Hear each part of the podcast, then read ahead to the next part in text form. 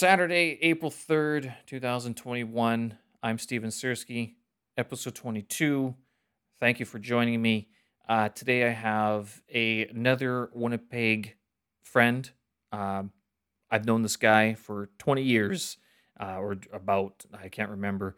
We basically first got in touch with each other back in the early 2000s uh, when I think he was working for the film group at the time.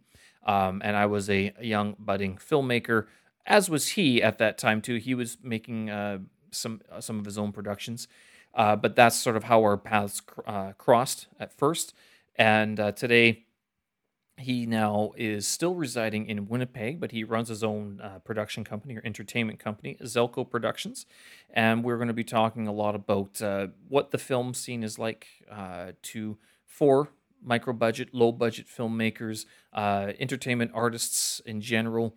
Uh, we touch a little bit on his uh, Tinder experience, his online dating, because of uh, some of the scams that he's come across in his time. And then, as it seems to be the norm these days, we also touch on the pandemic and sort of how things are turning out uh, towards the end of the conversation. So I hope you guys enjoy this.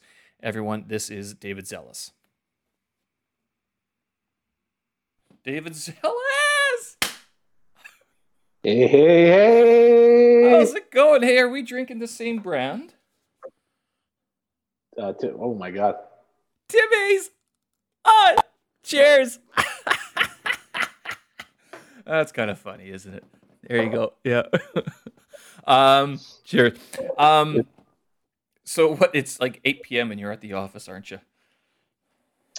Yeah, are you? Do you? you pre? You know, these don't go live. You pre-record them, right? And edit yeah. them. Is that what you generally do? Yeah, that's what I thought. Yeah, I uh, basically. Um, I don't edit too much though. Like basically, it's mostly. Uh, uh, I, I try to do as little editing as possible because mostly because I'm lazy, but also because that way, if I let it go, like I can let it be extended conversation.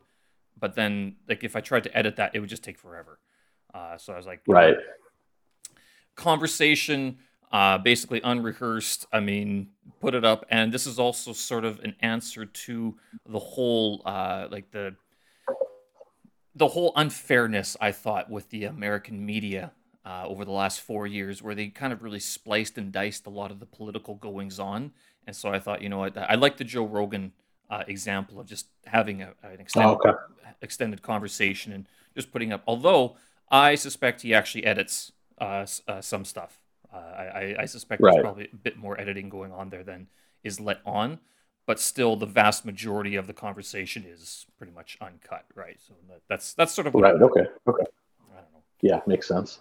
Well, I'll try not to uh, trip over my words too much then.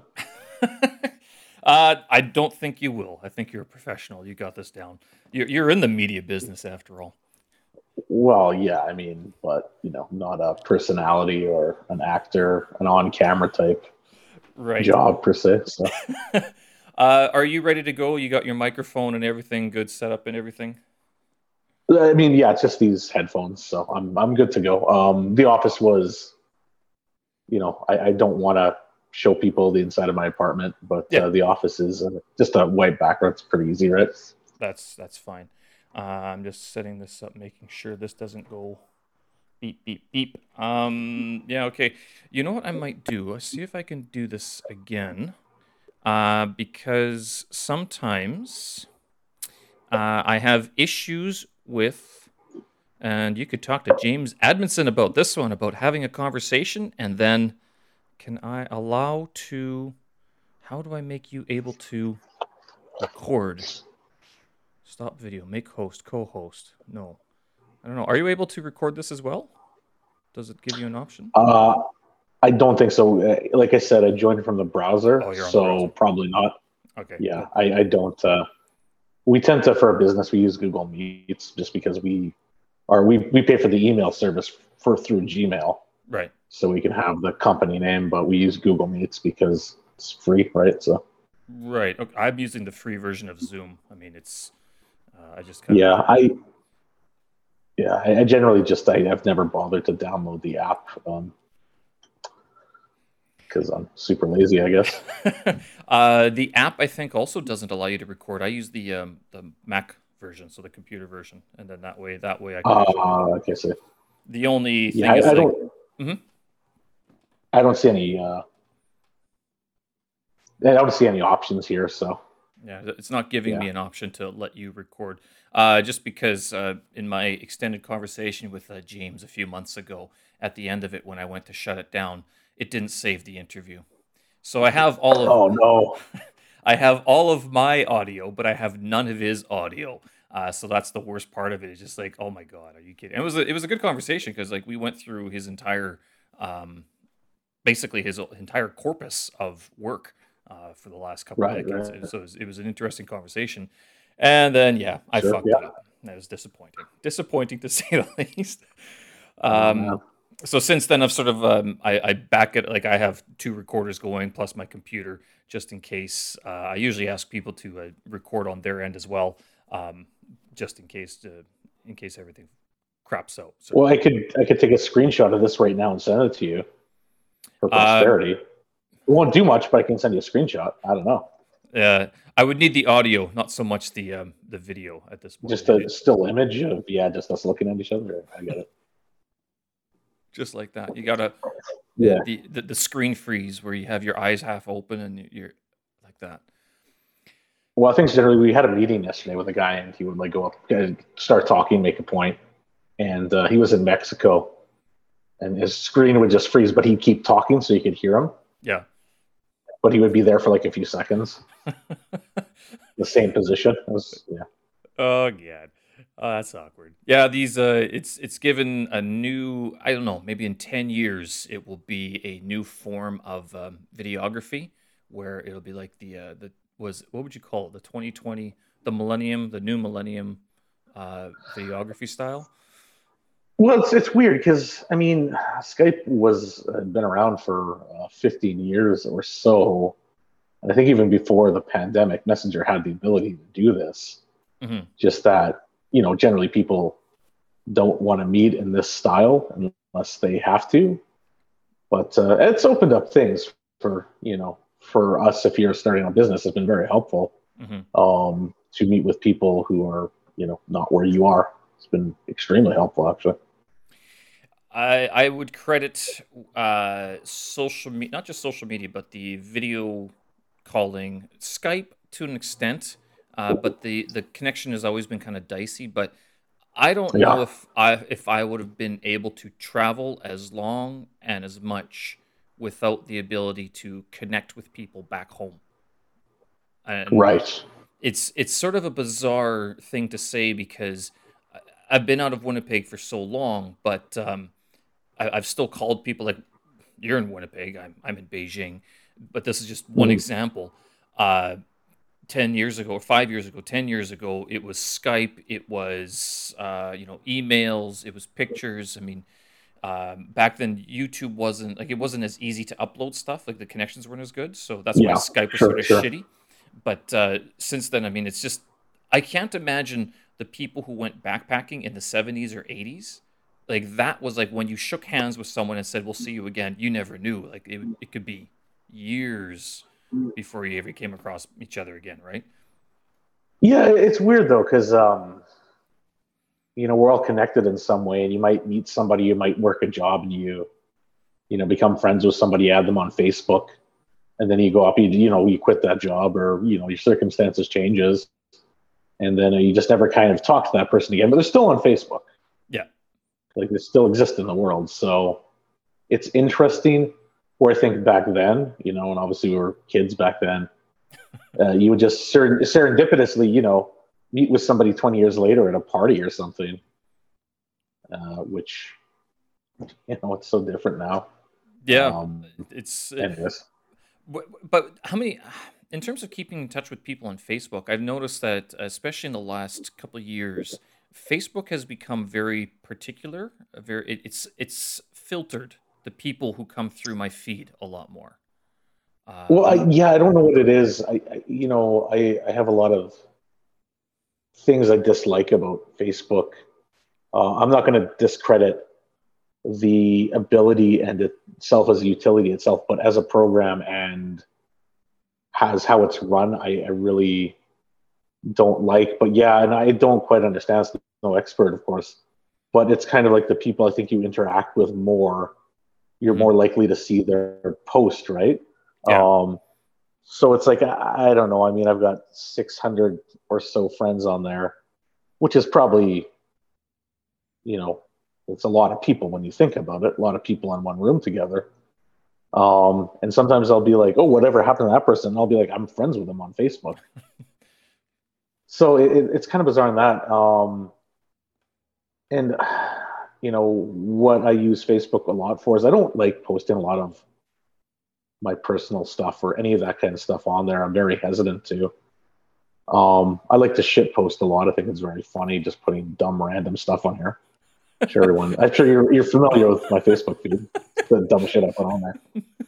Um, but we we use it in our business uh, for advertising, and they are just like it is. It feels like when you advertise with them, and this is how they base their business model on and it's going to anybody can advertise on it. So I don't know how many times I've run across get rich quick schemes, flat out scams, high profile advertisers who ads are like fucked up. Mm-hmm. Like I came across a Frito Lay ad yesterday, and it was like the image wasn't showing or something stupid. Um, but we use Facebook for advertising. We have in the past, and it feels like you're kind of throwing caution into the wind. You're just like throwing money into a pit a lot of the time and a few years ago, Facebook was uh, taken to court by a number of advertisers because when video advertising was like the big thing, uh, it still is. Um, they were cooking up stats as to how many views you would get on a video because on YouTube, the way they measure it is, you know, how long you're watching that video. Yeah. Where Facebook is, you could see that video for a second and they would count that as a view.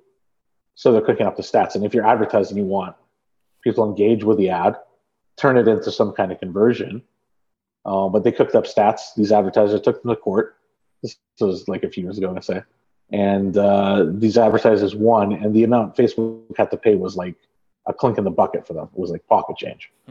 okay. So.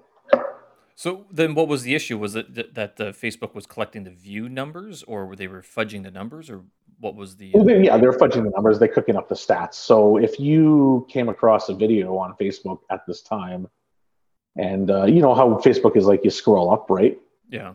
Um, I think that's it. I mean, Twitter. I, anyways, I'll, I'll get off topic here. So you scroll up, right? And so uh, probably what you do a lot of Facebook is you're scrolling endlessly, and you come across an ad, and you scroll by it, and you're like, I don't want to see that ad. Yeah. But if you saw it for even a second, they would count that as a view. Oh, okay right? But that's not really and I, as I, an advertiser, right? Right. I see what they mean, though. I think because Google got in trouble for this, I think as well, because they weren't compensating uh, creators who would be editing their website, and the ads would pop up because they were using Google AdSense, right, or whatever it is. Um, and yeah, that's it. but the the the editor, like the web host, the the owner of the website, would be editing whatever, previewing their content, and this ad would pop up. And they're going, well, this is a this has to count as a view because you're displaying ads while I'm working on it. I am being exposed to this. So, like, even if it's just for six seconds, I mean, you the advertiser should pay for that because you can't just talk to me and then not expect me uh, on my website and not expect me to be compensated if you know the agreement was that once eyes are, are upon your ad that you would pay a certain amount now I, uh, they've changed that. I think they've. They, I think they do compensate you, but the rates are so bloody low. I mean, I think you get a, yeah, yeah. a, you get a fraction of a penny for you know that scroll, that six second scroll or something, or that that blip that you uh, sort of go, nah, I don't like this ad anyway, or or that preview ad. Um, I'm not sure if they qualify what's a preview ad, like if it's displaying for a, a, a admin or if it's displaying for a, a customer or um, a visitor. I don't know. Uh, That's a good question. Yeah, I'm, I'm not sure. I know you can run certain tests and then you see kind of who's engaged in it. But I mean, you know, um, we're no marketing experts per se. So it's been a bit like, it's interesting. But yeah, Facebook's very interesting that I think it's a good utility in terms of what it's intended to do um, because a lot of these social media platforms are just rife with so many bad actors. It's you know, I mean, even now, I I really try hard to do what I need to do, log off, or not kind of stay engaged. And it feels like I'm very voyeuristic because I'll just sit there and scroll endlessly on Facebook. Mm-hmm. You know, not engage in those posts, just see what everyone else is writing, and that's not like uh, it feels very like unhealthy to be doing that. Like I don't like that, so I try to avoid that as much as I can. So what unfortunately has happened is it's been hijacked by just like let's just say hijacked. I think they know intentionally because it brings people to the platform using it, but you like you just it just feels like I don't know like I don't want to sound preachy, but like kids stay off social media type thing, right? Or you know, go in there mm-hmm. for uh, you know what you need it for and then get out because you don't want to be stuck on something like facebook uh, arguing about some political nonsense with some random stranger for three hours right but that's what it sucks you into right Yep, and I don't think Facebook discourages that. Although they say they do, they're like, you know what, this is fine. I mean, it's again sells advertising. It gets you know gives their gets their numbers up. But yeah, I, I, I completely understand. I I don't know if that's changed for other people. I know for me that I try not to do that as much to engage uh, in mm-hmm. that sort of debate back and forth. It's it's useless. Um, I actually I shouldn't say it it's is. useless. It's not as effective as some other forms. But that being the case, what else could it be? Like, how else do you discuss those ideas? Like, does do these people have to get their own blog, their own podcast, their own video feed? I mean, or how do how do you actually discuss these ideas so that you know people uh, you know gain a better understanding of the situation? Yeah it's a good question. Um i i don't know. I think it's like the internet is free at the end of the day right? Everybody can use the internet. Um, and these social media platforms they all plagiarize each other. You know twitch was a thing that had live streaming. Facebook has live streaming a year or two later. Now they're not going to go after each other because you can't copyright these ideas, mm-hmm. But they all copy each other. The idea of endless scrolling, I think, uh, was started with Twitter, I believe. You know, you just kind of are going up, and I mean, Twitter in terms of politics is probably the worst offender for that. um, yeah. So you know, they all kind of copy from each other. So it's like, I think you know, yeah, argue with a random stranger via text where sometimes what you're saying might come off as passive aggressive. You might not attend it that way. So it's very, um, you're not seeing the viewpoint of the person because you're not seeing them face to face. So I think that's kind of like part of the problem right there. Um, so there's that. So it's like, you know, you can't exactly tell people, like, if you, wherever you live, and I would assume in Beijing there is uh, a Walmart or something the equivalent of that. Um, so it's hard to tell people, especially on the internet. You know, everyone's you know everyone's going to shop at Walmart because it's close to them, it's cheap, whatever, right? Everyone's going to go to Facebook because all their friends are there, especially an older generation. I find um, we're kind of I think in between. You know, people that join Facebook and other platforms. Yeah, I think what it was, uh, what it was described to me was that Facebook is for old people, and then I realized that they were talking about us. We are the old people. We yeah. became the old people on Facebook because that's what we were using 10, 15 years ago. 2007, I think I started. I can't remember. Um, but yeah, yeah, I mean, that sounds right. That that is sort of like yeah, that's that's a half a generation of using Facebook to communicate and keep in touch with people. Yeah, yeah. So um, you know, you can tell people there's a Walmart, but maybe there's a bunch of other local kind of businesses, and they sell groceries, they sell produce, they sell things, right? And maybe they're a bit more locally sourced, so it's like a better kind of buying experience, mm-hmm. right? So it's like I think you got to treat the internet the same way. Like it's funny, you know, we were talking on Messenger, and my Facebook's still logged in at the moment, um, but there are uh, a number of other sites that you know we can all go visit we can all communicate with each other um, not that I've written a letter to anybody in a long time, but I had a friend in college and we would write letters back and forth to each other. Yeah. And she was like a really great artist. I still have these letters. Um, so she would like draw like her doodles in the letters. Like that was really cool, right? You don't quite get these experiences on social media, I don't believe. Um, but I, yeah, I, I don't know. I mean, we use them for our business quite a bit. Um, but I find that if I am not using them for that purposes and I'm getting sucked in, I feel like part of me is just being drained into this yeah. void of what whatever you want to call it, people yelling at each other or you know I, I don't know. I mean first of all, these social media platforms, you know, it's about the bottom line, right? So it's about making money.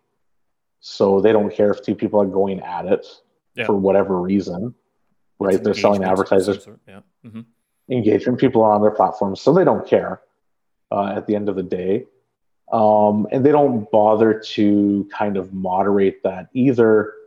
And I know that, you know, you can start groups and you can moderate stuff and all that kind of stuff. But I, I've created a few groups here on Facebook. And then, uh, you know, if I stop paying attention to them, you would just have these random catfish accounts show up in these groups. So Facebook is very bad at controlling a lot of these bad actors again. And I think They don't pure. They don't not purify. Purge. Like it's yeah. I, I one of my pages gets spammed all the time, and it's just like Yeah. who are these people? It's this, these are all fake accounts. Yeah, so I mean, we got to realize that the internet is free. Um, you know, I'm guilty of this too. Um, but we should know that there's other websites and there's other places to, you know, I think interact with each other. Um, you know, I haven't used it yet, but I think Discord, even though it's being bought by Microsoft, I think that's an example of how we can kind of interact with each other. It's one you- site that I've heard of. Have you used Discord yet? I haven't. I I, I- tapped out I from have not- social familiar- media. Yeah, I, I have not, but I am I'm familiar with it and kind of what it does. Um, but I think that's a thing, right? I was talking to the filmmakers we work with, and she was like, "Oh, my daughter's big on this thing called Bigo." I'm like, "I've never heard of this. What is this?" Right? Bigo. So I look, yeah, B I G O. So I look it up. It's just it's like a Twitch. Uh, I wouldn't call it a clone, but it's like a Twitch like service, you know, where people are live streaming video games and stuff like that. Um, but the internet's still free. I mean, that's not really regulated. So, and then, yeah, I, I think we just have to kind of realize that. And yeah, I mean, I do interact a lot with people on Facebook, but try to limit my time on there. And I get very frustrated with trying to work with it as, uh, you know, as our company might try to advertise something or put a social media post or it changes something in the program. I can get very frustrated with that. Does it work for your uh, your business needs? Uh, it's a bit of a loaded question. Um, I mean, just in general, because I mean, uh, personally, you might not interact with it as much, but as a business, you might find that it's very effective. Uh, and I know that Facebook advertising, I don't know if they have a revenue sharing agreement with uh, advertisers uh, or with like um, pages and stuff like that. I think you have to be a certain level of uh, engagement or subscribers. But uh, yeah, no, I know what you're talking about there. It's um, if you were a page or a creator that had a lot of engagement or a lot of followers, um, they have uh, like what YouTube does with a partner type program. right. Um, but we're coming in strictly as like we are advertising product. Mhm. and um, the conversion you know it's uh, we've had ads that have done well like as an ad according to them but then the conversion is another story altogether right Can I ask what the conversion is? um, well you know I, I could give you i couldn't say the conversion of this exactly because there's different campaigns right Yeah. um, so just to clarify i don't know if i was supposed to say this but like uh, i with a business partner we run a film distribution company here so Right. So, So- I don't know if that was a supposed to introduce myself at any point here. Well, uh, I, yeah, I mean, I, I, I do have an introduction. Basically, I mean, so you are one half of Zellco because when I was actually uh, when I was googling your name, uh, have you ever googled your name before? yeah, I have. Yeah, of course. It's a it's a unique name, right? So of course I have. So here, through the connection I have, some David Zellis, a lawyer in I think it was Kansas City, showed up or Atlanta, and I'm like, That's not the Pennsylvania.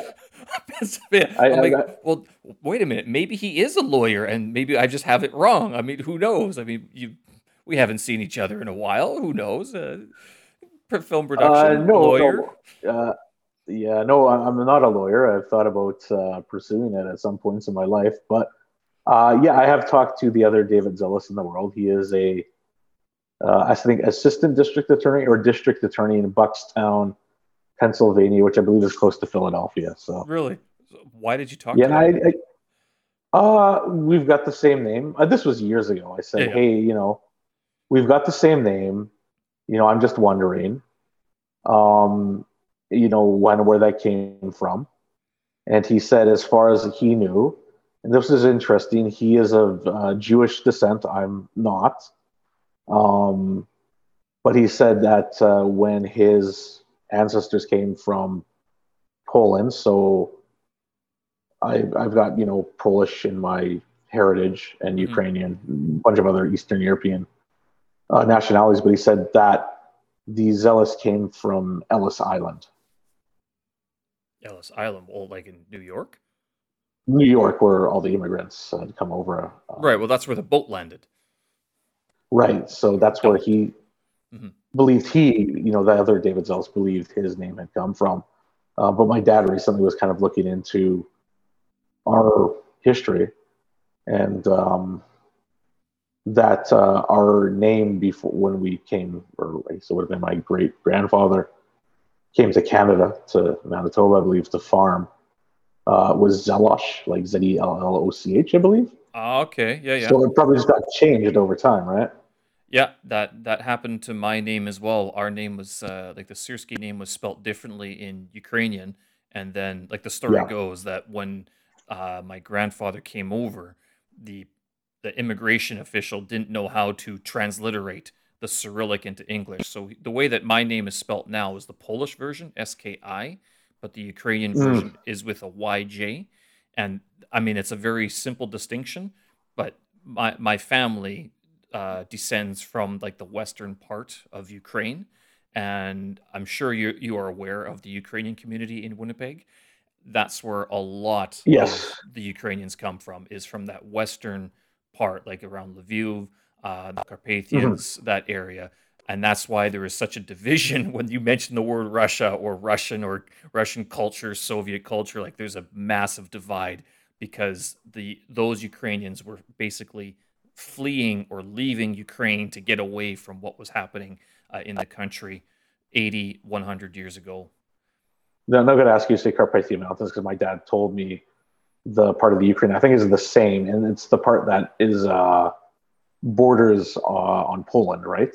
Uh, yeah, Poland. Uh, what's yeah. the other one? Hungary, uh, Austria. There's um, th- like that whole western part of Ukraine has been tossed back and forth so many times throughout history. It's uh, um, when I was in Ukraine a couple of years ago, a few years ago at this point, I was looking for an old cemetery that had old Ruthenian uh, names and languages or language um, that was supposed to be part of my lineage. Um, and yeah, the, the, the librarians in Poland knew of the name, like the Syrski name, but they're like, I mean, it's any number. I mean, you're, it's it's not a, a common name, but it's this sounds like we could find where it is, and they did find it eventually, and it was allied to some 12th century feudal uh, area in southeastern Poland at the time.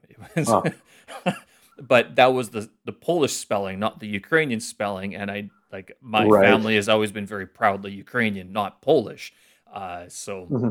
and and the Polish have have been have had a different history with Ukraine because as much as they are sort of similar, the Polish royalty right. has always I shouldn't say always they have had incursions into the Ukrainian territory, much the same way that the Russians have had incursions into Ukrainian territory.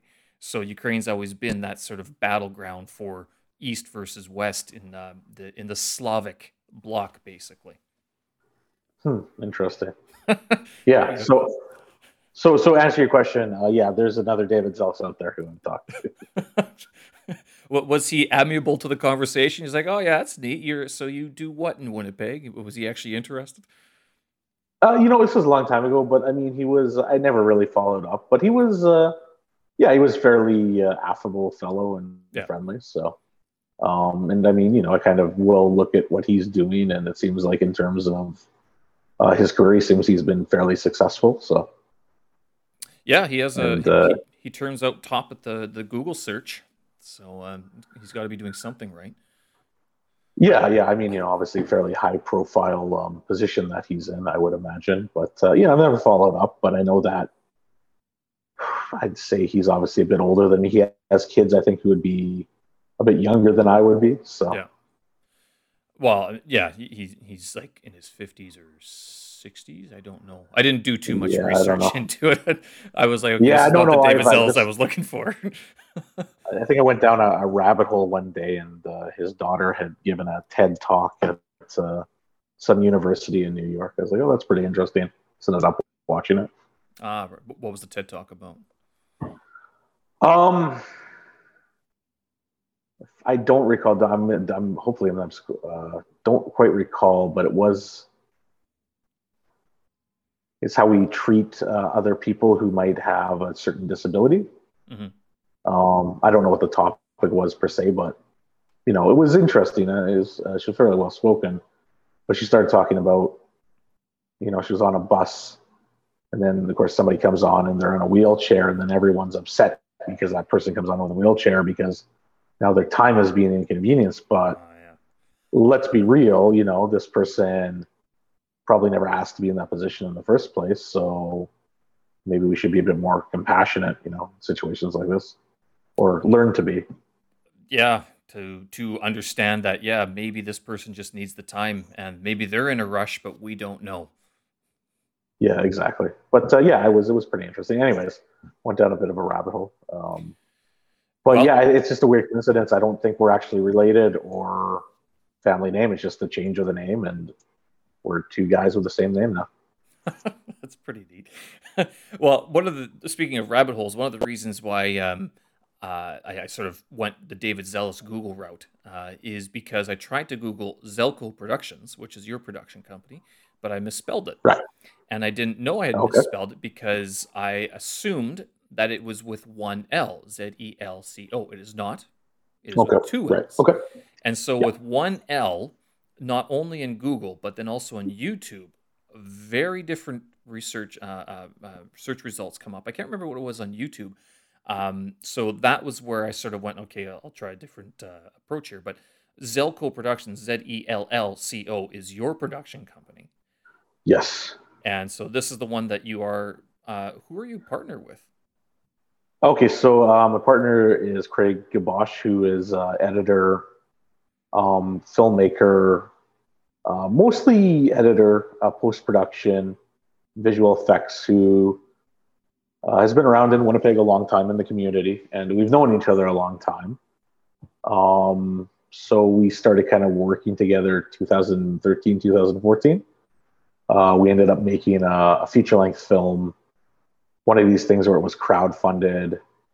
Um, I want to say you were one of the backers to the crowdfunding, but I could be wrong on that. I'm not sure. I can't remember. Uh, 2013. Yeah. How much money did I have back then? Probably not very much. well, maybe not, but I should give you a copy on DVD or Blu-ray or something. Was um, that Dark but yeah, so Forest? We, Dark Forest, yeah, that's right. Yeah. I think I was. Yes, uh, I think I gave 50 bucks if I remember correctly, but I might just be trying to make myself look good at the moment. well, you know what? Uh, send me your address. I'll send you a copy regardless. So. sure.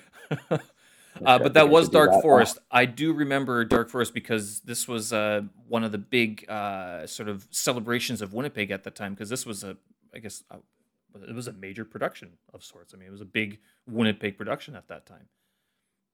Um. Well, I mean, big in terms of maybe the micro budget films were being made at the time. Um the people that I knew yeah. were going, yeah, this this they're talking about this film, but I mean, the, I I I guess we do share a bit of a friend circle. I bet uh, you're a bit more into the film circle right. Winnipeg than I am at, yeah, the, at this moment, especially. Uh, but yeah, I mean, I remember Dark Forest being promoted as you know support this film. It's a you know it's uh, we're making it we're making a feature, which is not something right, a lot of low budget filmmakers get to do. So you were taking that jump. Yeah. So we, yeah, we had made it. Um, and we had finished it in 2015. Um, and then from there, this is kind of how the company came to be. We were just looking ways for to finish it, really, right? Mm-hmm. Um, and so we kind of well, I had a company incorporated at that point, and it's interesting how a company can develop because we did go and we did get kind of uh, fin- uh, financing from what was called oh, I forget what they're called. I think the Youth Business Coalition or something, but they're called Futurpreneur now. Right. So we got some we got some funding from them that helped us to kind of finish Dark Forest, and uh, from there we went to the American film market. This was our first experience, like actually going to a film market. Yeah. Um, and we, you know, uh, not knowing kind of how to navigate a market, we didn't end up with any sales, unfortunately. So we come back. So in 2014, we go to the market because the film was done at that point. And then 2015, we come back here, we end up kind of doing a lot of the distribution on our own, really. Um, so the fact that it had theatrical release was just like our efforts. Uh, basically, Craig could do all the technical stuff. And so making the file they need for the theaters, the DCP, you know, he was able to do that. And then just us kind of contacting the theater, hey, uh, are you interested? And then we had a few other engagements in 2015, just like uh, theatrical. Mm-hmm. And then, um, you know, we did find a distributor in Los Angeles. They put it on kind of all the streaming platforms. And then from there, we did want to support the backers, even though it was a few years later. Uh, again, Craig wanted to do this. We made the Blu-ray and DVD copy. We actually show you here. So this is what the oh, there you go. Blu-ray looks like. And so yeah, um, I mean, Craig is responsible. This is the idea. Craig's obviously not here as a business partner, but Craig did the poster design for this. I'll show you the back there. Okay. So you can kind of see that. Um, eight commentaries, all that stuff. That was pretty much all Craig's doing. Like he was able to do that. And so this is like I think with 2018, and you know I, would say we were a production company still back then. Not that we aren't a production company anymore, um, but what we were really trying to we're struggling with is like just trying to get the money in to make any of these projects. You know, yeah, we were able to. Yeah, I know, I know. It's always a struggle. Um, but we, you know, we made some short documentaries. We, you know, we're doing things, but that kind of project, like whether it be a TV series or a feature film or, you know, a documentary or something substantial, right? We were certainly developing that stuff, but trying to actually just secure the financing became very difficult. So we were we constantly talking, you know, what we were talking about, and we had some done distribution in the past for Dark Forest. Is you know, um, how do these films get on these platforms, and how do people find out about them? This is something we're constantly talking about. Is the marketing of films themselves. So in 2018, um, we went to the Toronto Film Festival, which I had been to a few times before uh, and we just kind of met, you know, other filmmakers there and stuff like that. And here in Winnipeg, and I know we, we have the same circle of friends, obviously, but there's a lot of films that would get made here in Winnipeg. They get shown once or twice, and then they, they have a screening, and that's it, right? You know, you don't know where they go. So, obviously, I worked at a film co-op years ago uh, here in Winnipeg. Are you still uh, working the Winnipeg for them?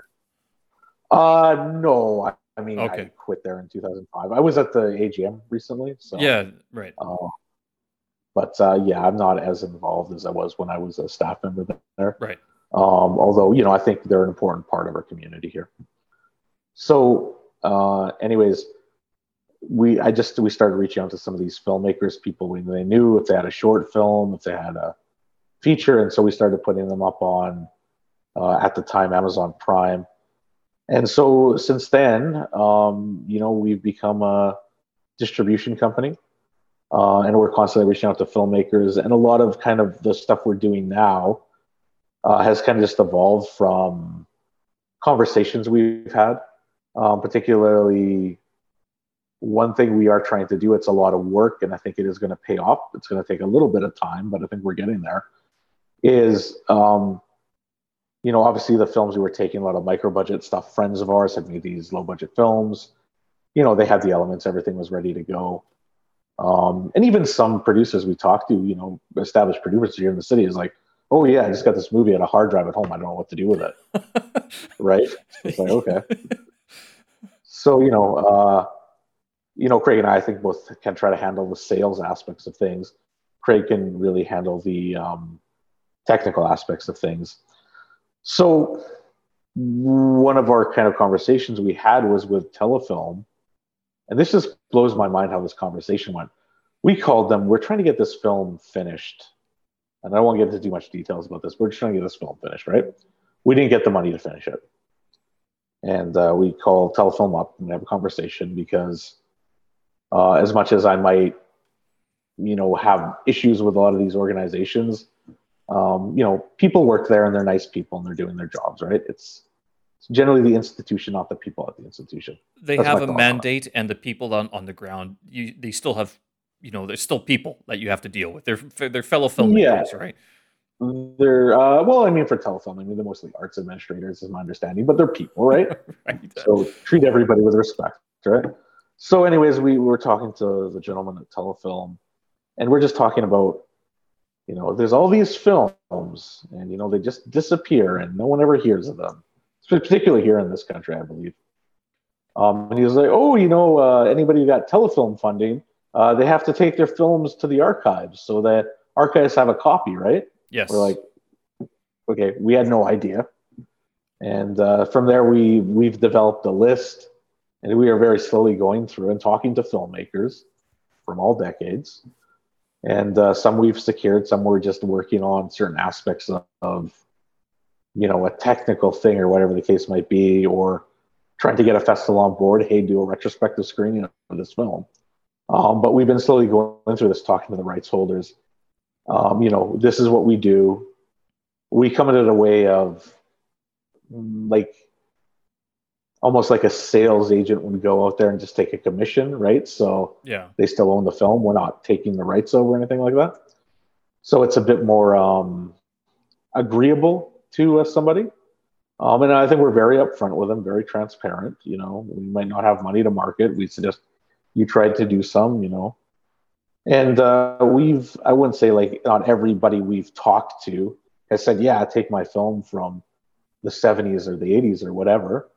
Um, but we've had some pretty interesting conversations with these filmmakers. Uh, and it's unfortunate to say that a lot of conversations are the same that, you know, the frustrations we have now. Why isn't my film getting seen? Um, I think is the big one. Why is there not enough support? Uh, is the same from filmmakers way back then, which is very interesting to me. Well, when sometimes when I hear that that conversation, why is it my film being seen? Because I and I have this too as being a creative type. You know, maybe your film just isn't good enough, or maybe you're not doing the right thing. I mean, why is my band not being seen by people? Well, th- there's a couple of reasons. First, you might suck. Number two, you might not be marketing properly. Number three, you might be in the wrong place. And I suspect, uh, uh especially with Winnipeg being so isolated as it is, uh, yeah. And I, I, come from a much more of a musical background. Although I guess when we met back like early 2000s, uh, I was a bit more involved in the film uh, community as well, but more from the university side rather than from the uh, film film group side of things. But right, right. The one of the envies I know that uh, I think at least I had as a musician in the Winnipeg music scene was that we couldn't play anywhere. I mean, it was the Albert, yeah. the Zoo. Uh, maybe you know if we if we played the Pyramid Cabaret, that was sort of seen like as a uh, as a milestone. Like then we made it in the bar culture of some sort. After, if you could sell at the Pyramid Cabaret, then it was like then you can move up to like doing your own show at one of the the, the larger venues. But like in mm-hmm. terms of you know a, a, a tour, I mean, where are you going to go play Portage la Prairie? Okay. Brandon? Okay. I mean, they're an hour and a half each, but I mean, it's not like the, the group is any, like the, the crowd's not going to be any bigger. No one's going to know you. Um, and again, this yeah. is all before the internet made it, I think, a lot easier.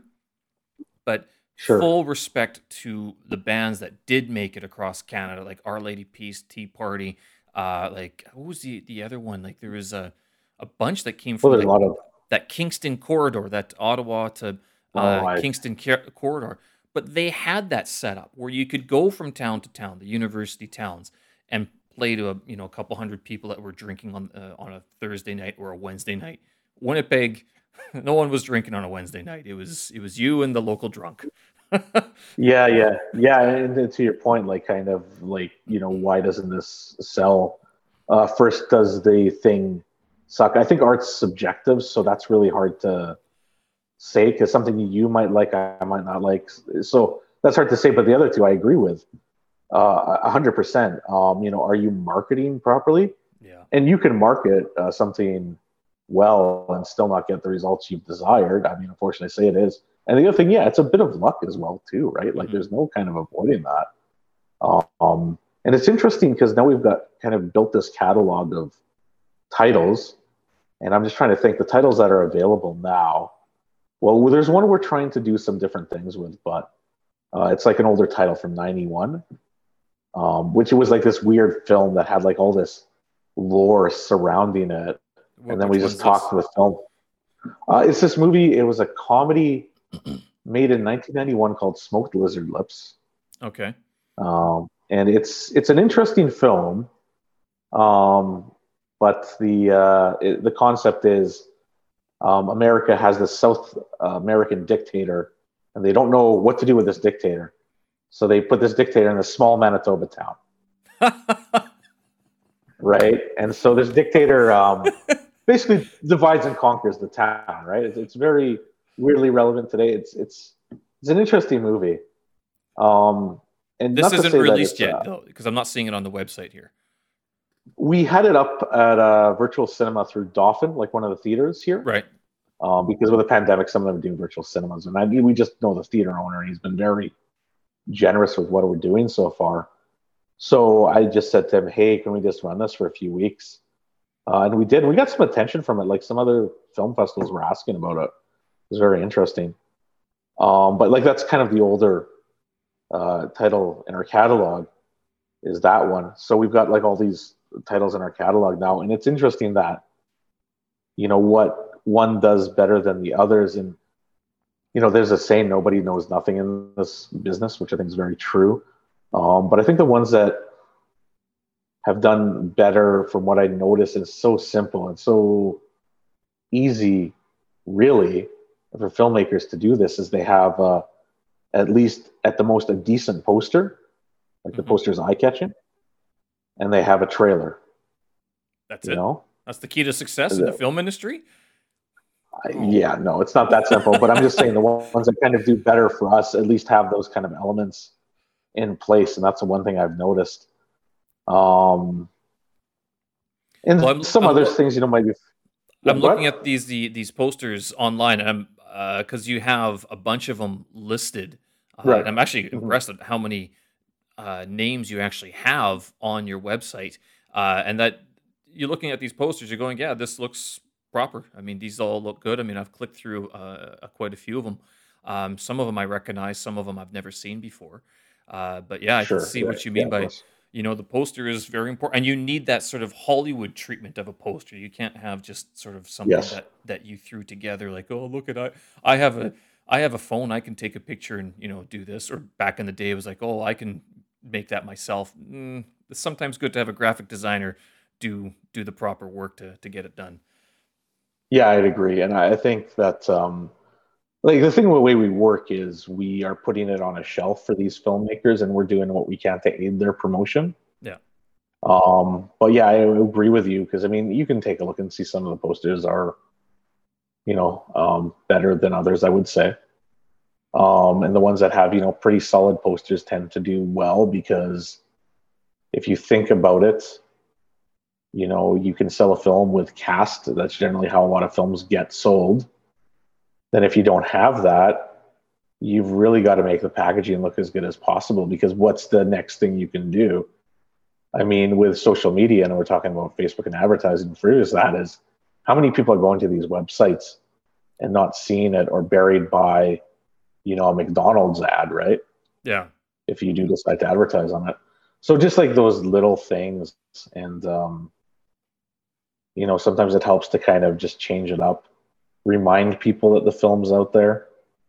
Um, but yeah, no, it's it's definitely it sounds simple, and I wouldn't say it's like that's the solution. Do this, and everything will fall into place. But you you should have the mindset of, you know, uh, I'm going to get somebody to do a decent poster, and I'm going to have a decent trailer.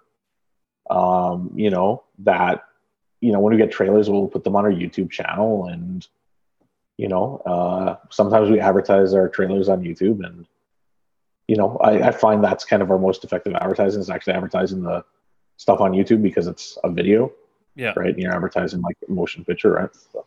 Well, also YouTube has changed again their uh, advertising scheme in that they sort of force you to watch these trailers sometimes. Have you in your in your YouTube advertising are you doing those 6 second clips like the ones that say your video will play after 6 seconds and it's like a 6 second clip that's all. It's usually for a product or some sort of quick message, but I mean you can't click through it and you have to watch it.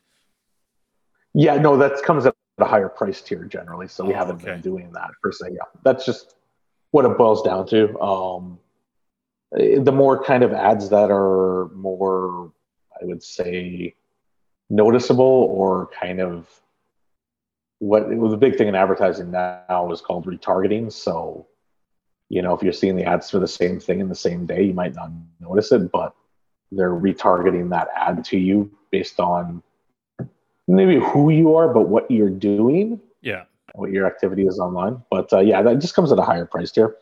Um, like to have the non-skippable ads. Um, How much more? I mean, in terms of that much more? yeah, well, it's all based on click per minute too. So it's kind of like you set the price, and uh, I, I don't know what it is, but I know you can just go, okay, I want to pay for this, and usually it's like, oh, okay, can't afford that, so we'll just leave it for the time being. Uh, in general, how much do you guys spend on your marketing? Uh, I mean, because the filmmakers who are going to listen to this, they're going to be like, I need to know this information. Like, how much should I be budgeting? I think before, like when I was making movies, it was 50% of your production budget should be spent on marketing. Yeah, that's pretty fair. Um, but you know, sometimes these budgets are, you know, two thousand. um, but sometimes they're, you know, like the micro budget stuff is a lot of stuff we're working with. Um, the one thing I would say, like, I don't. I, I always want to do the hack. I'm not a marketing expert. Like, we are experimenting a lot with this stuff. We've been talking to marketing companies, which we may end up working with Yeah. and to kind of give them the materials and rely on their expertise. Um, but I would say put a bit aside to your. So it's all dependent on budget, right? So, you know, filmmakers out there might be like, I don't have any money. I have a camera. I'm going out and shoot it, but I've got no money for marketing. I, okay, I'll go back to this because I think it's a good thing. So when we did the theatrical for Dark Forest, I was in Toronto. I made a point of talking to the guy at Landmark Cinema because it played at the Landmark Cinema, who did the bookings for all the theaters. So, so I'm going to book these films in these theaters. Yeah. So I met with him. Uh, you know, he was close to retirement. But the one thing he said to me really stuck in my mind. He says, like, you know, sometimes what we see with these movies, and it could be big Hollywood budget movies, is they'll put money into the marketing and it doesn't make a difference Oh, right? So um, always keep that in the back of your head. Now that's to say you shouldn't spend stuff on marketing. If I was to say anything, you know, if you are close to somebody who is actual uh, a commerce student or has done marketing in the past or advertising, pick their brain about that stuff because they're knowledgeable. hmm Because films aren't like um, selling hamburgers, right? It's not like selling a hamburger to you. Right? You're gonna eat a hamburger, you're gonna like it based on taste and all this stuff. But people are gonna eat, right? Yeah. You know, people need to eat, not hamburgers per se, but you know, sustenance, right? But this is like you are selling a form of entertainment that people are inundated with choices out there already, right? yeah.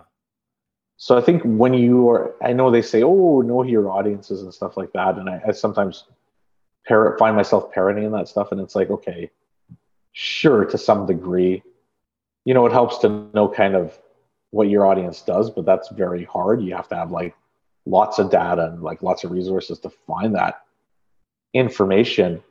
But I think it's important to kind of know um, what makes this attractive to consumer. What is going to, you know, watching this is going to give the person that say buys it on iTunes, takes the time to watch it on Amazon, you know, what what is their experience going to be like? Are they going to enjoy watching this hour and a half movie, and why is that? So I think you need to kind of ask those questions to yourself because I think, I mean, you said Winnipeg's insular. I think just the film industry in whole is very insular, right? Um, I tend to watch a lot of YouTube content. So do I. That's my main source right. now is YouTube. It's all YouTube clips, six minutes to fifteen minutes. I've noticed. Right. So I, I like it. I watch like watching this. Uh, what's what they call the commentary community, where they talk about a number of things, and there's some very interesting channels out there that are. Like, I would call them like documentarians, basically, is what they're doing, but they're just publishing their stuff to YouTube. So to me, like I like watching that stuff, and it seems to me like, you know, they have this weird advantage where they can talk directly to their audience. You know, oh, thank you for watching, like all that stuff and you know when we make these movies it becomes very insular and you know i'm on these various filmmaking groups and it seems like we're just marketing to other filmmakers which is like well it's not what you want to be doing right? Right. But that's what we end up doing.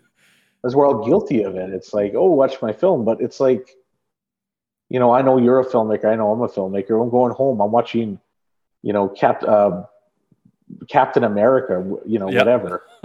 Yeah i'm watching that because like I want to be entertained, right? So, uh, you know, I think as a filmmaker, you got to kind of ask the questions. And then you got to realize, especially because we're working with micro budget filmmakers, there's lots of prejudice against something that's not like a certain way. Right. Um, and sometimes with micro budget films, it might be, you know, maybe sometimes the dialogue's a bit stilted or, you know, you just got to realize it's not perfect. So I think you have to sell yourself a bit too and just come to terms with um, the shortcomings of the film sometime. Yeah. Um, not to say that you should say, oh, this film is bad. Don't say that, obviously. But, you know, if there's things you're like, you know, I, I was trying to get this across. I really like this. These are some things I've learned from. You know, I think that's good to put yourself out there. I know there's a film we're putting out there. Uh, we're going to be putting out pretty soon. It's micro budget, but I think it's pretty well done. Um, and we talked to the filmmaker, and this is, I think, the first conversation. I shouldn't say we've had conversations, but he was very keen to be like, yeah, I do want people to see this film. Um, so I think that helps too, right? And the thing is, you know, if you're working with a company like us, we want it to be successful as well. Um, so I go it in a way of, you know, I if there's something I don't see and something that they do, we can learn from. I think that's beneficial as well how often does that happen though where you see something you're like i don't i don't see what you're trying to do but the filmmaker's like this is it um i don't really judge it on the work itself but i mean maybe you're talking i think more so about the marketing right um yeah and i you know um if anything i would tell the filmmakers i think they do do you know they are out there getting their kind of stuff in the marketing ways i would tell them i think you guys need to be more aggressive um, in terms of just getting out there. Like not spamming per se, but yeah. more aggressive in terms of your interactions with people online, right? Having a bit more of an objective look at your film, and I think that's one of the hardest things for uh, artists in general, like musicians mm-hmm. and filmmakers, because we get so personal about it. Because the production, yeah. what you when you see the movie, someone goes, "Okay, that's ninety minutes, great, good," you know, back onto uh, Facebook, maybe tweet about it, whatever but then it's sort of kind of glosses over the six year development process, you know, where I was sitting in university classes like, oh, I have this idea for a movie, and this is what I had to go through a breakup to get the script out. You know, the whole development process you have to detach yourself from and then go, this is actually worth your time to sit down and watch it. You will actually enjoy this. Um, it's hard to do that yeah. as, as a creative type. Exactly, and I think that's a, that's a very good point. Like when, when the films come in, we watch them. We generally don't when we have these filmmakers. We don't go say, "Oh, I love your film," or "Oh, I hate your film," or anything like that. So long as it's welcome. Um, Hi, I, love I think that would just I hate your film. Sorry, we can't market it, yeah. but yeah, no, we, we don't have like um, I think quite come out as I anticipated, but when we watch the films, we don't kind of uh, how do I say this? We watch them based on uh, more of a marketability marketability factor. Yeah. Than more so of we know the film is done. We believe that you, as um, a person who's created this, are the best salesperson for it at the end of the day.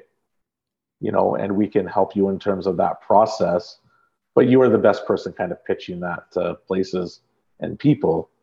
Um, and it helps to, you know, there's so many things you could go on Reddit. You could say, I've made this film. What do you guys think?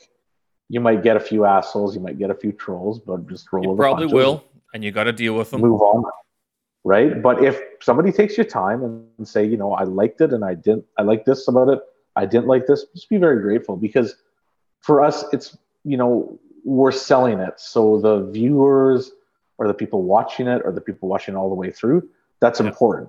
Right? Oh yeah.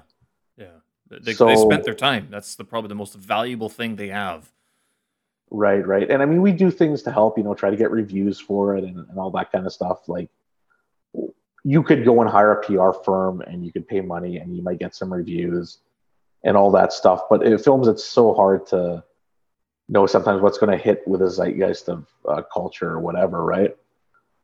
Um, but yeah, I mean, the more aggressive, I think, not aggressive in the sense of you're spamming, but aggressive in terms of really make sure you know, if you had a plan, say each week I'm going to post about this on whatever platforms I use, um, usually social media, right? Make sure you're consistent with that. And if you say, I'm going to hit up a bunch of groups this one month, then do that, you know? Watch my film, you know? What do you guys think? I made this film. There's break it down the same sort of the production. Like yeah. What's that? The, uh, break it down sort of the same way that you broke down the production of the movie uh, where you have mm-hmm. your your blocking and even like your your your scene, day one, day two, do that for your post production marketing aspect as well. Like this is going to be this group, this is going to be that group, this is going to be that social media platform. Uh, at least to you know begin with to get sort of a blueprint of what you actually need to do. Uh, so, do, what do you see as all that being said? You're saying be consistent with it. What is the life lifespan of a of a, a creative project of a film these days? Is it still? That's a great question because, or is it shorter these days? No, no, it's um. There's no okay. There's no lifespan of a movie, right? A lifespan of a movie is, uh, movie is created. Uh, lifespan is until that movie gets destroyed somehow. It's it lives on forever, right? Right. But uh, honestly, right? Okay, so I met a guy online. He had this slasher movie from the '80s called Madman, and uh, just the I think he shared a story in one of these groups where he basically said I think it was made in 83, 84. It was made in New York. And um, I think they, they did well at the box office. Like they were in competition with ET, mm-hmm. um, wherever, you know, was playing regionally. So they did well, but I think there was some issue with the distributor. Sometimes happens, right? But he was just like, the, the base of the story was like, look, I just milked this movie from whatever format was popular at the time. So theatrical to VHS to DVD to Blu-ray to streaming, right? So just kept milking it basically. And then after film, particularly genre more so than others, is around for a while. People are more, especially the cinephiles, are more excited about it um, because it's like an older movie now, right? So it's got this kind of aura of mystery to it, like, yeah. you know, wh- what is this, right? Right. So like the lifespan of a film I mean, there is kind of like if you were a large distributor, and I think this is still the same, um, you would want to try to tie it into a release date. But the problem is, the way films are sold, is you might sell it to one territory but not the other. Yeah. This is what we kind of do, right? So, I mean, I want to give an example here. It's nothing to do with us, but uh, there's a movie that came out that was shot here in Winnipeg about um, Percy Schmeiser, the farmer who uh, took Monsanto to court, right? And uh, it played here in the theaters and across Canada in like October, I want to say. Right. And so, you know, on my YouTube feed, I watch a lot of movie trailers. And uh, that trailer for it pops up because I guess they're putting it somewhere in the states. They didn't clarify where. hmm So it's kind of like one of these things where it just seems like such an unfair advantage that this movie that should have been released, and it could be the pandemic too, simultaneously across North America at the same time, you know, has to wait a few months to play in the States for whatever reason, because the way films are sold. You, you would know such a- about like, that more than I do. I've never understood why, especially nowadays with the internet, why the only difference I think is the time difference. Why would someone withhold that movie? Uh, I, I think what it was before was that It, it was all it was to down- build Sorry, buzz. Yeah, it was to build buzz before. I thought. Now it's the buzz is instantaneous. Yeah, no, it's weird because when you sell a film, there's lots of things to consider. But like people don't understand how films are sold, right? And I can say I'm still learning some of that myself. and people don't care how films are sold. They're like, I want to fucking watch this. Yeah, So, there you I'm go. I this, don't give a shit. right? They're like, here, here it is. I want to watch this. No one cares, right? so there's that. That's a factor too. But what it boils down to a lot of the time is, for example, we were talking to a sales agent in the states, and he's like, "Well, maybe we could do theatrical for this." And then I was like, "Okay, wait, do I have to get this rated by the MPAA?" He's like, "Yeah." So there's an expense right there. Right. Legal issues, all these things, right, that factor into it.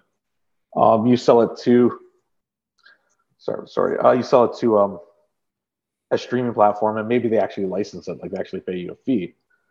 You know, there's kind of terms, and in those terms, they might want exclusivity, and it's like, why can I, uh, you know, only see this film on Netflix but not here, right? Oh, yeah. So I think there's it's it's a it's a two way thing. It's like this thing where consumers who buy the content, you know, they don't care, and then there's the people making the deals, and they're trying to squeeze as much money out of it as they can. yeah. So it's like this weird dichotomy of how films are sold. Um, It's an annoyance. Yeah. I know. Like I think the uh like that whole what you mentioned about why can I watch it on this platform but not platform. That's like the Yeah. new DVD region. Basically, it's like Netflix and Amazon, whatever the uh, YouTube has exclusives. Yahoo tried to do exclusives, but I don't think it worked out very well for them. Like in terms of vloggers, but I mean in terms of releases, yeah.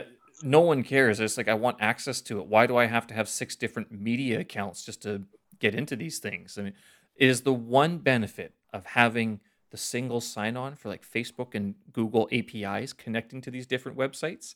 That is the one reason, the one thing I don't mind about using Google or Facebook. it's like now I don't have to have six different passwords. I just let Yeah. Facebook trade my personal information so I can log in and start watching this thing already. yeah, yeah, and it's interesting too because you look ten years ago, Netflix came along, and uh, piracy was an issue. I mean, internally in our industry here, right? oh yeah, definitely. Um, Still is. Yeah, well, here it is. When Netflix came along, the piracy, it's not going away. It's never going away. Uh, it kind of drives me nuts when people internally, like, you know, it's like the piracy, you know, it's like, guys, these are people that aren't going to watch your film, or they're, we're never going to pay for your film in the first place. Like, there's no point in combating them. It's so futile, right? You, we've all got to look at the best ways to kind of monetize our, our, our stuff or our content. So, anyways, Netflix came along and it was pretty, I'd say, good. I even remember using it as a service where you would mail and you get the DVDs in the mail because that's how it started. Wow, that's a long time ago. You know, do you remember that at all? I don't remember Netflix doing that. I thought that was Blockbuster that used to do that, and they are no longer around. No, no, no. Netflix was. Uh, I mean, Blockbuster might have done that as well too, but Netflix. I remember using them as a service. Wow. Yeah, I would admit this was like 2005, 2006. Um, I kind of liked it because it was like you know, direct to your door. You know, they build the convenience and like that stuff like that. And not that I didn't mind going to the video store at the time. I just didn't want to support Blockbuster. I thought they sucked. I still do. I don't know why people are like clutching their pearls and getting nostalgic about them. Uh, they were an awful company. Um, it's going to but be the next GameStop. yeah, No, not not a chance. Oh boy. Yeah, GameStop was never good.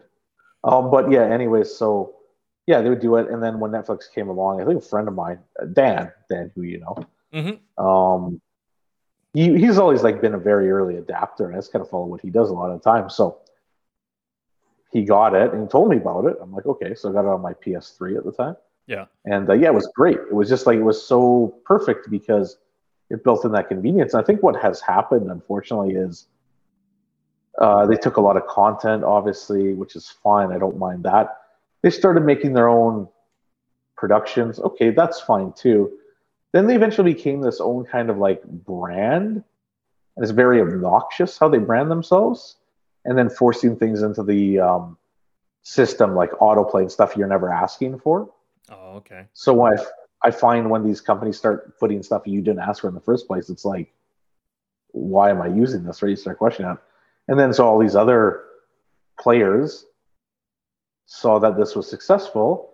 And so now we've got like, I don't know, if you really look at it, there's probably uh, a thousand or so streaming platforms out there. really? Possibly more. I thought there was two. Yeah. YouTube and Netflix. there's there's and like Vimeo. well, actually, Vimeo for filmmakers. let's see. There's uh, in terms of big ones, there's about five or ten, and I can probably list those off. So Netflix, Amazon, of course, Disney Plus. Oh yeah. Uh, some are specific to like the states, so Hulu would be in the states only. Uh, here in Canada, we have Crave, Yeah. HBO. So there's six right there I can think of. There's probably a few others. Vimeo, um, although we use a version of Vimeo, which is not the. Anyways, it's a whole long thing. But I don't think a lot of people use Vimeo. I mean, anyways, I'll get into that. So there's like you know those uh, streamers there, and then there's just a bunch of other smaller ones out there. Uh, you know, Vimeo has it for us as content creators. If we were to, uh, we wanted to create our own streaming platform, we could basically. Yeah, Vimeo So was a lot of good for filmmakers. I remember. Yeah, it's kind of geared towards that. They were. I remember when I was uh, uploading movies uh, and travel docs and stuff like that, travel videos. Um, Vimeo was had better quality, in because YouTube. I th- I'm not sure if it was a compression or if it was like the the auto detect of your internet connection would just make a lot of your videos look like garbage. That's changed Yeah, in the yeah. last couple, in the last year, two years, uh, as uh, internet connections have gotten better. But Vimeo used to be the place for like you know filmmakers, the creative types went. But I don't Mhm. think anyone ever said, "Oh, I'm going to go Vimeo that." No, I think I'll go just go to YouTube. YouTube's your education, right? That's your your yeah. main video source now. Yeah, no, it's interesting. I mean, Vimeo is good for certain things. We use it. Uh, it's a bit harder to sell products, but like, say, when a theater plays one of our movies, we create a Vimeo link for virtual cinema. Yes, They use the Vimeo link, so it's good. It's good for utility things. But uh, I forgot to mention iTunes. Of course, that was like Yeah, the first iTunes. one that kind of created transactional video on demand. And like the thing here in North America, you might I don't know if you have that in Beijing, but uh, is what's called adver- which is basically like cable, but advertising video on demand. So there's various platforms out there. Tubi is one we have some of our uh, programs on. Um, but basically, what they do, it's like they just play ads, so you don't pay for the fee. You don't have to. You could sign up if you want to, right. but you don't have to sign up, right? So it's not this thing where you have to have an email address and a password. It's just kind of there. Um, so, it's like yeah, a, it's all it's like a things. TV basically watching ads.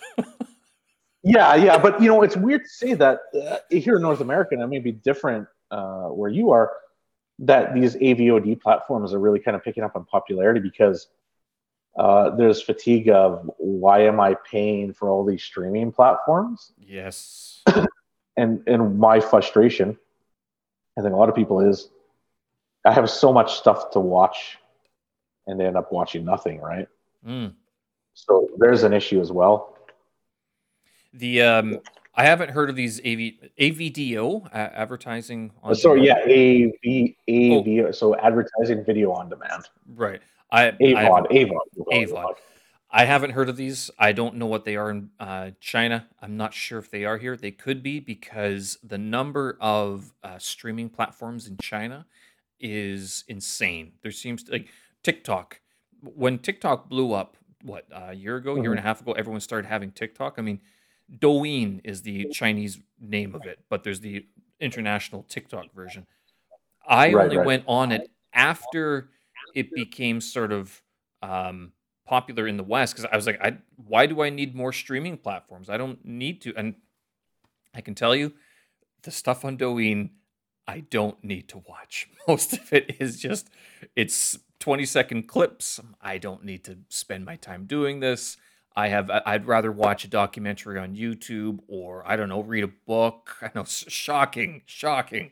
But, yeah, yeah. Uh, I don't. The other thing, uh, I will say that has changed in our time of being creatives and publishing online in a uh, a bandwidth heavy form such as video because this is probably the one of the big kick in the balls or kick in the pants that video has it sucks up so much data that has changed mm, yeah. in the last couple years i never liked streaming and maybe call me an old man but i never liked streaming on my phone because i'm using mobile data now if there is right. one thing that is cheap in china it's mobile data i'm talking like I'm I would pay okay. for 10 gigs it was $20. Okay. So I don't I, I in Canada to get 10 gigs is what like $7,000 or something. I'm not sure what it is anymore.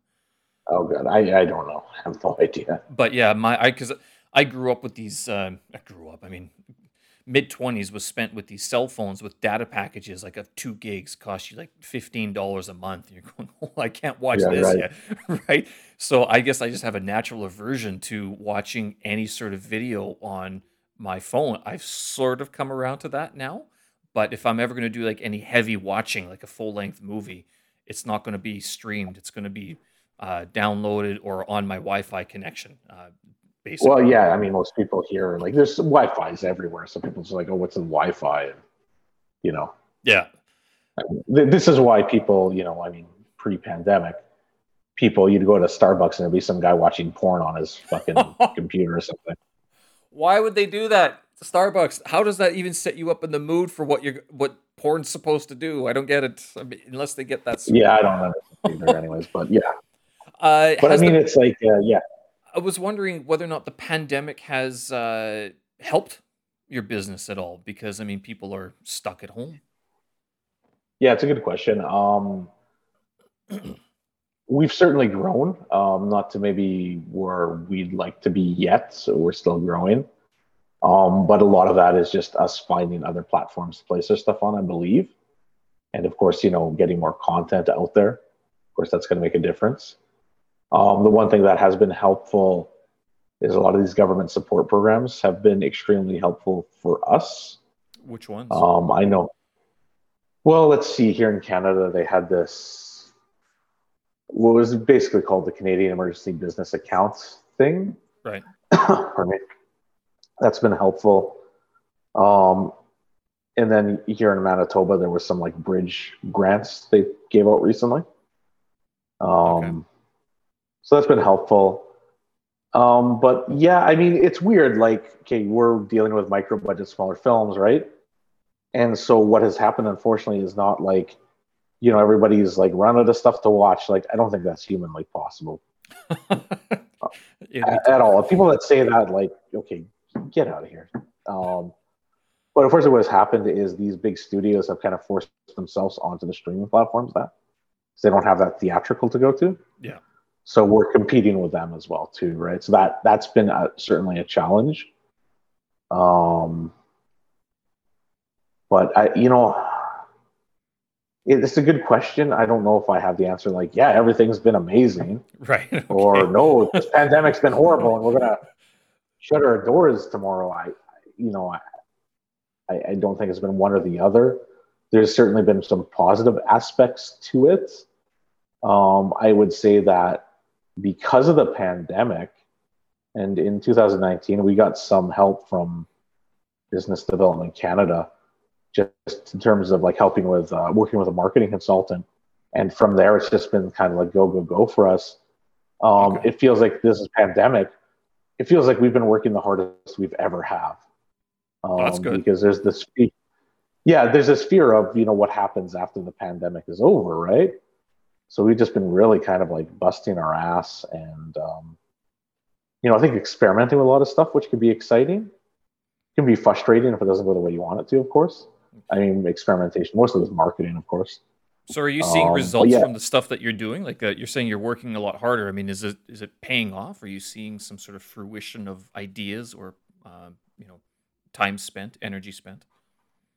Yeah, I, would say so. Um, like we this is the first time we did it we were at the european film market and it was all virtual so we were here mm-hmm. but you know, going to conferences there, and we had some pretty good meetings with. I mean, to us, like fairly higher profile companies that if we can work with them, I think it's just going to benefit us in the long run. So yeah, certain certain things that I think, you know, are slowly starting to pay off right now. I think stuff that is going to pay off in the very near future. Do you think this is going to change again once the whenever this pandemic is over? Like, is it is are, will you have to be in Europe to go to these conferences again? Will that will there will there be that sort of not just cost and time, but physical barrier to entry? I mean, now that you know Zoom is all over the place, you're you're using Google for a lot of your meetings. I mean, yeah, mm-hmm.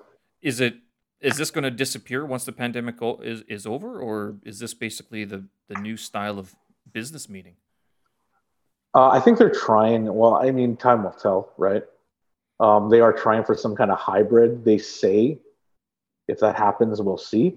Yeah. I know we've been talking about like maybe we'll go to Cannes because they have a fairly large market there. Yeah. And you know, even if you go to these markets, it doesn't mean you're going to sell stuff right away, but you'll make these contacts, and over time, you might sell to them eventually, right? Um, but uh, you know, I think Cannes was like July. Usually, we take place in May. Yeah. But it's I think July this year. Okay. Because everything's being held back because I think they're all hoping for some kind of physical event, right? So it's a thing of okay, if Cannes is virtual, maybe we'll go because we don't have to worry about all these other expenses for us you know, still a fairly young company. That's super helpful. Um, but if it is physical, you know, and they have a hybrid, you know, then we have that option to do virtual, which right. is great. But you know, there's probably going to be when it does that hybrid, there's probably going to be advantage to the people you want to talk to are probably going to do the physical, I would imagine, right? And then saying to them, "Oh, you know, we're at it," but virtually, they're going to be like, "Yeah, okay, well." We're at the bar getting drunk, so oh, come meet us there.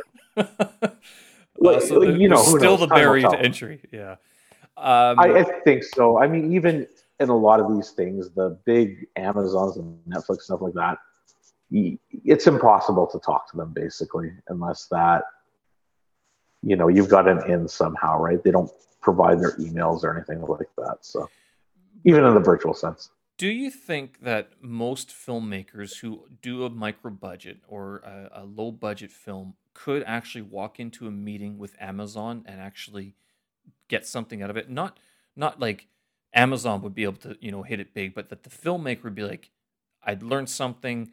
Uh, you know, either I know what to do for next time, or that I know that I was heard and I could actually pursue. Like I am one of the big fish or is it like most of my because a lot of um, small budget filmmakers i mean they're just you know guys who had an idea girls uh, people who had an idea uh, put some money together got some friends together like hey look at this I, we made a film like that that's a big achievement don't get me wrong uh, but i mean if they walk into a meeting with amazon or microsoft or any one of the big uh, distributors i mean what do you say to these guys well okay so that's an interesting question interesting scenario uh, first of all, usually at these markets, the net these the big players, it's uh, you know they're a separate place. They have security around them, so there's like a whole thing there, right?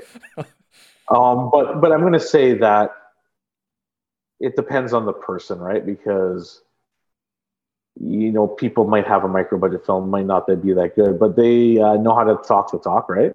Right. And they can certainly charm them, right? Because you could really go through like Netflix and Amazon, and there's all kinds of varying degrees of content on there. And you know, you kind of wonder how this stuff gets on there. But it's like maybe they know somebody or whatever, or you know, um, they didn't pay that much for the film to begin with. It was just like, oh, we need to fill a, a content quotient. Yeah. Right. So, um, you know, kind of the bigger films that get made with cast and stuff like that. Uh, they're basically financed already. You know, if Netflix has their name on it, they would have come in with a bit of money and all that kind of stuff. Yeah.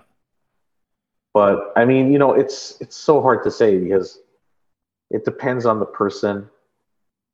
And uh, I mean, there's distributors out there like us that you know we, we work with a filmmaker, and it's like, you know, we'll take your your your low budget thing for us the challenge as a distributor is okay, there's other platforms out there that aren't, you know, iTunes and stuff like this. So let's experiment with these and see if people start buying stuff on those particular platforms. Like we just signed up for one uh, called Gumroad. We started putting titles up there. So every Friday we'll put a new title up there. Okay. And we're just seeing if people will actually buy stuff. But it, it works like iTunes where, and we could put like behind the scenes photos and um, uh, footage, extra footage or whatever. Um, but we could put up for buy or rent. But it's like iTunes where it's um, TVOD, so transactional video on demand. So people buy it, they own the file or they rent the file. They got so much time to watch it. Um, but you know, we reasonably price this stuff. We don't price this stuff like ridiculously high or anything. All all so, the prices yeah, here, I think, are what ninety nine cents or two dollars, a couple dollars each uh, to for buy the short films. Yeah, the short films. I think the features you get in like the two or five dollar territory. Right. If Ooh, we had big something cost, big cost. Like, well, yeah. I mean, a lot of people are like, you know, people. Um, or are you going to watch a micro budget movie you may not have heard of, or do you need to buy shoes for your kids, right? That's well, it's a good comparison, right? So it would be very realistic about it at the same time. But I, you know, I think the challenge for us is trying out other platforms. A lot of the times, it's getting past these gatekeepers to deliver it. Certain platforms they're like, you know, we, we you want your catalog has like 100, 200 titles before we'll even look at you. Right. Okay. Um, because they're just looking to. I mean, I know Tubi is not over Beijing. I think it's just North America. But if you you know you're able to ever check Tubi out, like the amount of content they have on that platform is just like it's it's. I don't know how it's possible. Tubi T. It's like the. Oh, okay. Tubi TV. T U B I. Yeah. Yeah. Tubi okay. TV. So, but we've got stuff on there, and I mean, in terms of advertising revenue, it pays like decent, not like huge bucks, but I think, fair. Um, and that's all you can really ask for in this day and age. Yeah. Out of all the uh, the movies that are on your website, like what's the, the percentage that um like you're taking and that the film filmmaker would get from you know the ninety nine cents or the, the two dollars or five dollars? Yeah, so it depends on the licensing agreement, but generally it's like we take thirty percent and the filmmaker gets seventy. Right. And uh, and I mean some people would go, "Oh my God, you're taking thirty percent," but then you look at Amazon or iTunes, and they take some obscene amount of percentage. Um, and I know like YouTube does it. I'm not sure if YouTube takes a commission or they charge you a fee. Um, well, it depends because there's like yeah, so we have our stuff on uh, iTunes and Amazon, and yeah, um, if you follow gaming, there's this whole thing with uh, Epic Games and putting their stuff on the iTunes store because of that reason you're talking about. Right. Um, but yeah, I mean, you know, I mean, they they they tie they handle the purse strings, right? So you can't really do that. Where I know that with Gumroad, I mean, the commission they're taking is a lot less. Right. And that's why we're experimenting with it. Um, but yeah, we have our stuff on iTunes and Amazon as well too. Yeah, they do take a percentage and stuff like that. But you know what happens with um, well here in Canada, I think just like nobody really kind of understands distribution to a large sense, or it's not really taught in film school, or that whole kind of aspect is just like, or marketing, it's just like, and even telefilm, who should know better, they don't. Who who taught the distribution and marketing in Winnipeg? I mean, in university there was nothing, and that was University of Manitoba, University of Winnipeg. I don't think had anything. I was thinking it was the film group that had a seminar on marketing and distribution I think it was like one Saturday yeah. afternoon or something, and that was it. And basically, all of that was how it wasn't even uh, here are the government forms you should fill out because that's basically what right, it boiled right. down to is like if you want to get distributed, you need money, and if you need money, then you need government money. And it was like here, these are all the funding agencies that you should be applying to. Basically, that was mm-hmm. that's what the whole spiel was about. I'm like, okay, so it's all a government funding uh, arts program, basically.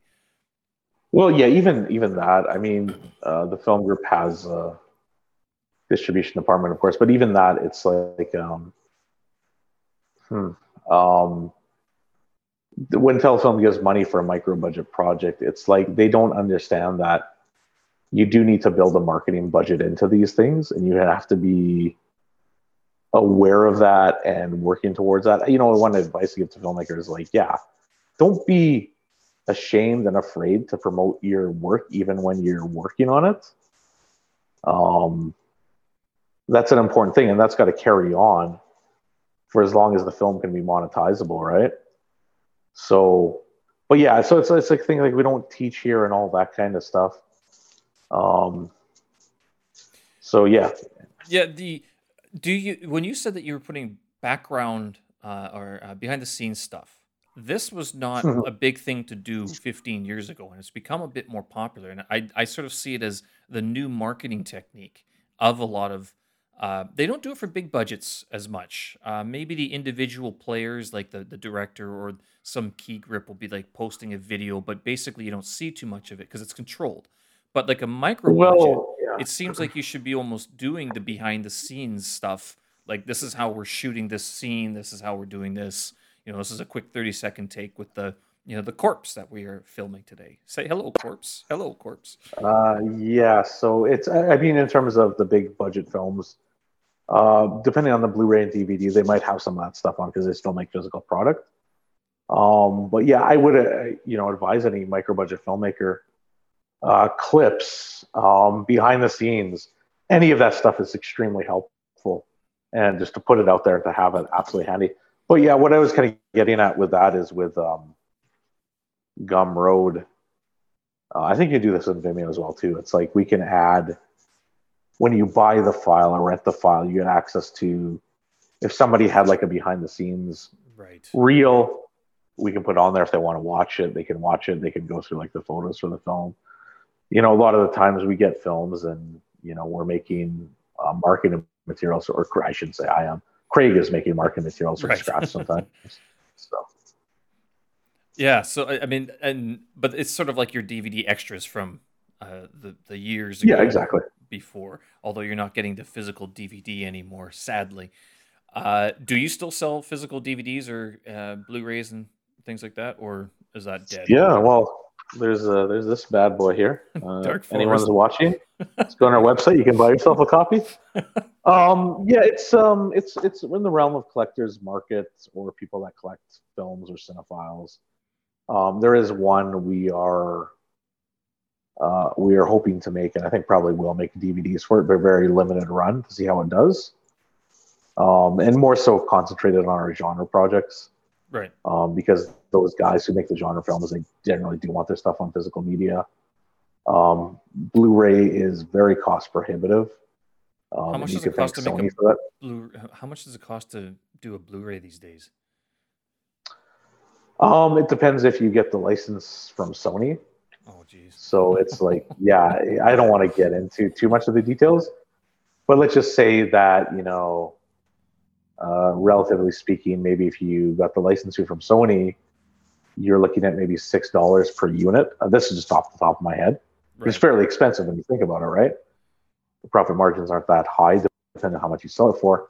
Um, versus if you don't go the route, but you know these collectors, they know if it's like a looks like a burnt disc, they're like, well, Oh, no thanks. Jeez. Right. So you, you kind of want to make sure you're appealing to that market because they're more likely to buy it that way. Um, whereas and I'm guessing you know, that you couldn't it, you couldn't offer like uh, if you buy this burnt copy, you can download the HD version. That that sort yeah, of upsale doesn't work. We didn't get too much into the download for digital files yet, which I, I, I don't know. Maybe we will at some point. Yeah. Uh, so I can really speak to that, but um, yeah, I mean, uh, again, back to what I was uh, saying is like if you were to do the what it's called, um, I think it's called manufacturing video on demand, but basically you pay a company that will manufacture the burnt Blu-rays for you, or they're like burnt. You're looking at probably like one fifty, two dollars per unit, so it's a big cost differential. Oh yeah, uh, and then you do pay you do pay Sony a fee on top of that as well too. So why does Sony get Sony, a fee? Are you kidding me? They they own Blu-ray. They own Blu-ray is Sony owns Blu-ray. It's what um scam yeah, artist. Oh jeez. so the technology of Blu-ray, that's like Sony owns Blu-ray, right? Right. It's not like uh, DVD is like anyone can make a DVD, but Sony actually owns Blu-ray. That is their product. Uh, this is I've never actually I, I never knew that. Uh, I know I I looked now up you know. the uh, the Blu-ray burner. I think you could buy one for like forty thousand dollars American or something like that. Some stupid number. Uh, yeah, I know who buys that except for a production house, and how many production houses are buying Blu-ray disc burners these days. I mean, I, I don't know. Yeah, when we got ours made, it was through a company in Toronto who um I, I don't know if the company's still around. I know they ceased production on like duplications. So Right. Who'd you go through in Toronto? right. It's a company called Duplium. I mean, they're they're no longer around. I think they shut their doors not because it was like they went bankrupt. It's just like you know we don't see a. We're just gonna. I think the owner said, you know, I'm gonna cash it in, call Yeah. it a day, basically type thing. Right. digital was the way to go.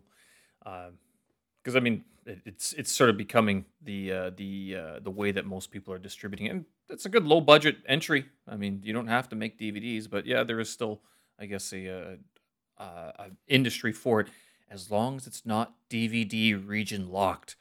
Nothing has bothered Yeah. me more than traveling the world and then going to buy a DVD uh, in some because uh, with music you can do this. You can buy a CD, you pop it into anywhere, it works. But a DVD, you know, you go to Thailand, you go to Cambodia, you're like, or you go to you know Greece, and you're like, hey, let's check out the local filmmaking. Well, you buy the DVD, if, unless you have the the player for it, you're not going to get it. I mean, frustrating, aggravating. That that was my major issue with traveling uh, and trying to sort of see what the local uh, art scenes were like, because it was very difficult for Mm. for movies. Are you still making movies yourself, or are you out of that sort of scene? Because I think, like when we first met some two decades ago, uh, uh, you were working We're on old. several. Yeah, we you were working on some um, short films. I'm not sure if you did a feature on your own, but um, are you Uh, still no, doing uh, short films or movies on your own? Um, yeah, to some degree. I mean, maybe not to the extent I'd like to be doing. Obviously, running a company, and I think what we're trying to do is basically just trying to get Canadian films like recognized and seen. Um, that takes a lot of work. Um, but I can say that I've produced uh, some short documentaries with Craig. Um, so through for CBC, it's on our website. You can watch them for free, basically, right? Uh, you pointed Um, me to Iron Fist of Winnipeg. There was the Filipino gamer Yeah. who to Winnipeg, right?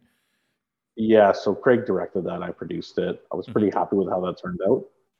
Um, we well, so like I like I'm a big, I'm a big I'm an epic gamer. Everyone, Anyways, I enjoy playing video games. Um, it's such a culture thing that way people are there. Anyways, but yeah, I like playing video games. I like playing the fighting games a lot. Um, it was really neat to get to know Chip Damage, the kind of fighting game community here in Winnipeg, and to meet Yumir was a really cool guy. Hmm. Um, we were kind of hoping at the time, it never materialized, unfortunately. That uh, I know those Chip Damage guys. They go to um, Evo, which is the fighting game tournament in um, the big fighting game tournament. I think it's in Vegas every year. I think in Vegas or California. make, I'm not sure. it would make sense to be in Vegas. It seems like it would something Vegas, yeah, that but- would happen there. but it's, it's the, the big fighting game tournament, right? And uh, we were kind of hoping. Well, we did kind of talk to CBC, but they passed like pitching like an hour long version of that, but following those guys down to like Evo and you know I don't know what the story would have been, but I think I was just looking for an excuse to be like, yeah, I want to travel down to Evo. I want to see what that's like. I'm a fan of these fighting games, right? Make the product that you want to see. I think that's uh, basically what the. Uh, yeah, there you go. Uh, but uh, I guess do they do these gamers make money uh, playing these games? Because this is the big thing. Like Chinese kids think they're like this is an actual job, and call me old, but I kind of go, gaming isn't a job. Now I might be wrong. I could be very much wrong. Well, Steve, let me school you because you're very wrong there. Um, let- let's just say this way that I feel like I was born 10 years too early. If I was born 10 years, uh, like 10 years later in 1988, um, or maybe even later, um, I might have been born into the right generation because gaming in North America is huge, and there are so many ways that these people, I'm not saying kids, they're not all kids, well, are able to monetize. And, and this could be, and this doesn't necessarily be like there is like esports tournaments. Right. There's esports leagues, right? So people do make money off of that.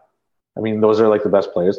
And then there's like personalities on Twitch who, you know, I, I don't know, I don't watch uh, them on Twitch per se. I know Twitch exists, but they do make money and they do monetize them playing video games on there. So there's a lot of ways for people nowadays to monetize um, uh, playing off video game, playing video games, streaming it, uh, playing competitively. Um, but it's it's the equivalent of being a filmmaker or being a musician or anything where it's like a lot of people are trying to do that. Yeah. So it's a high bar of entry, right? So it's it's it is possible, but it's a very hard thing to do. And, it sounds uh, like it's know, a, a dream are, job, and for a lot of people, yeah. it's it keep stays more of as a, as a dream rather than a job. Uh, but yeah, I mean, that's very fair to say. I was never good at video games. I was terrible. Um, I don't think it took me. Uh, it took me years to beat Super Mario Brothers three. I don't. Re- I think. I beat Super Mario. You gotta find the warp zones.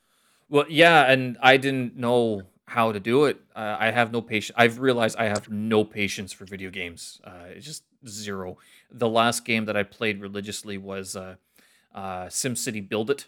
That seemed to be my okay. my uh, my go to because it was something I could set up and let go, and then I didn't have to pay attention to it anymore. Not only that, it would save automatically. Uh, oh, now. What I did not do correctly was I didn't connect my Facebook account, going back to social media and its its positives, um, because had I done that, I could have saved my city from one cell phone to the next. As a result, mm. my the two cities I've built, one was very good. Uh, they are lost they are in the ether of the internet. I can't. I don't know how to get them back because they, those were played on different cell phones and different accounts. Um, I think they're lost, lost for all eternity. Sadly, sadly. Well, it's interesting you mentioned that because, um, you know, not that I play it, but uh, Minecraft is a huge game, they and that sounds that like a game game you would probably connect to because it's all about building.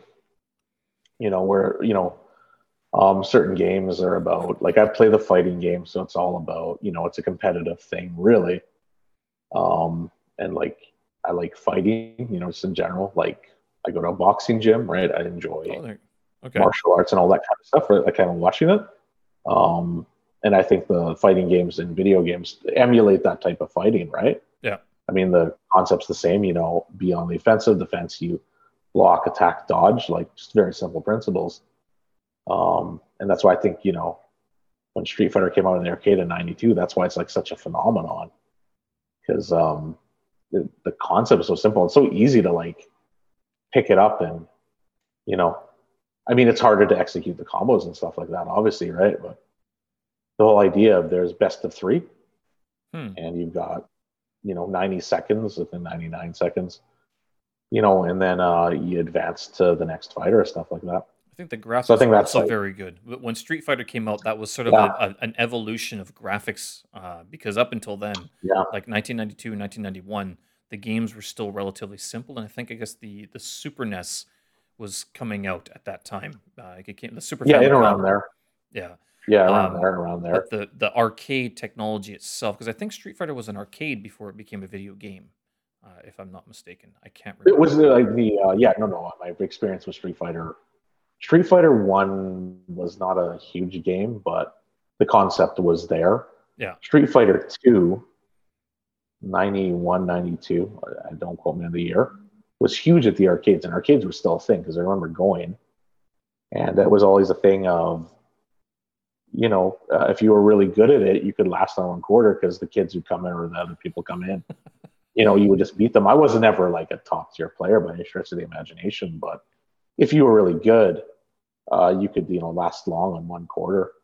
Um, but yeah, so I mean, you know, obviously gaming's involved, and you, there's ways to monetize off of it uh, these days. And uh, yeah, I, am surprised uh, you haven't connected with Minecraft yet.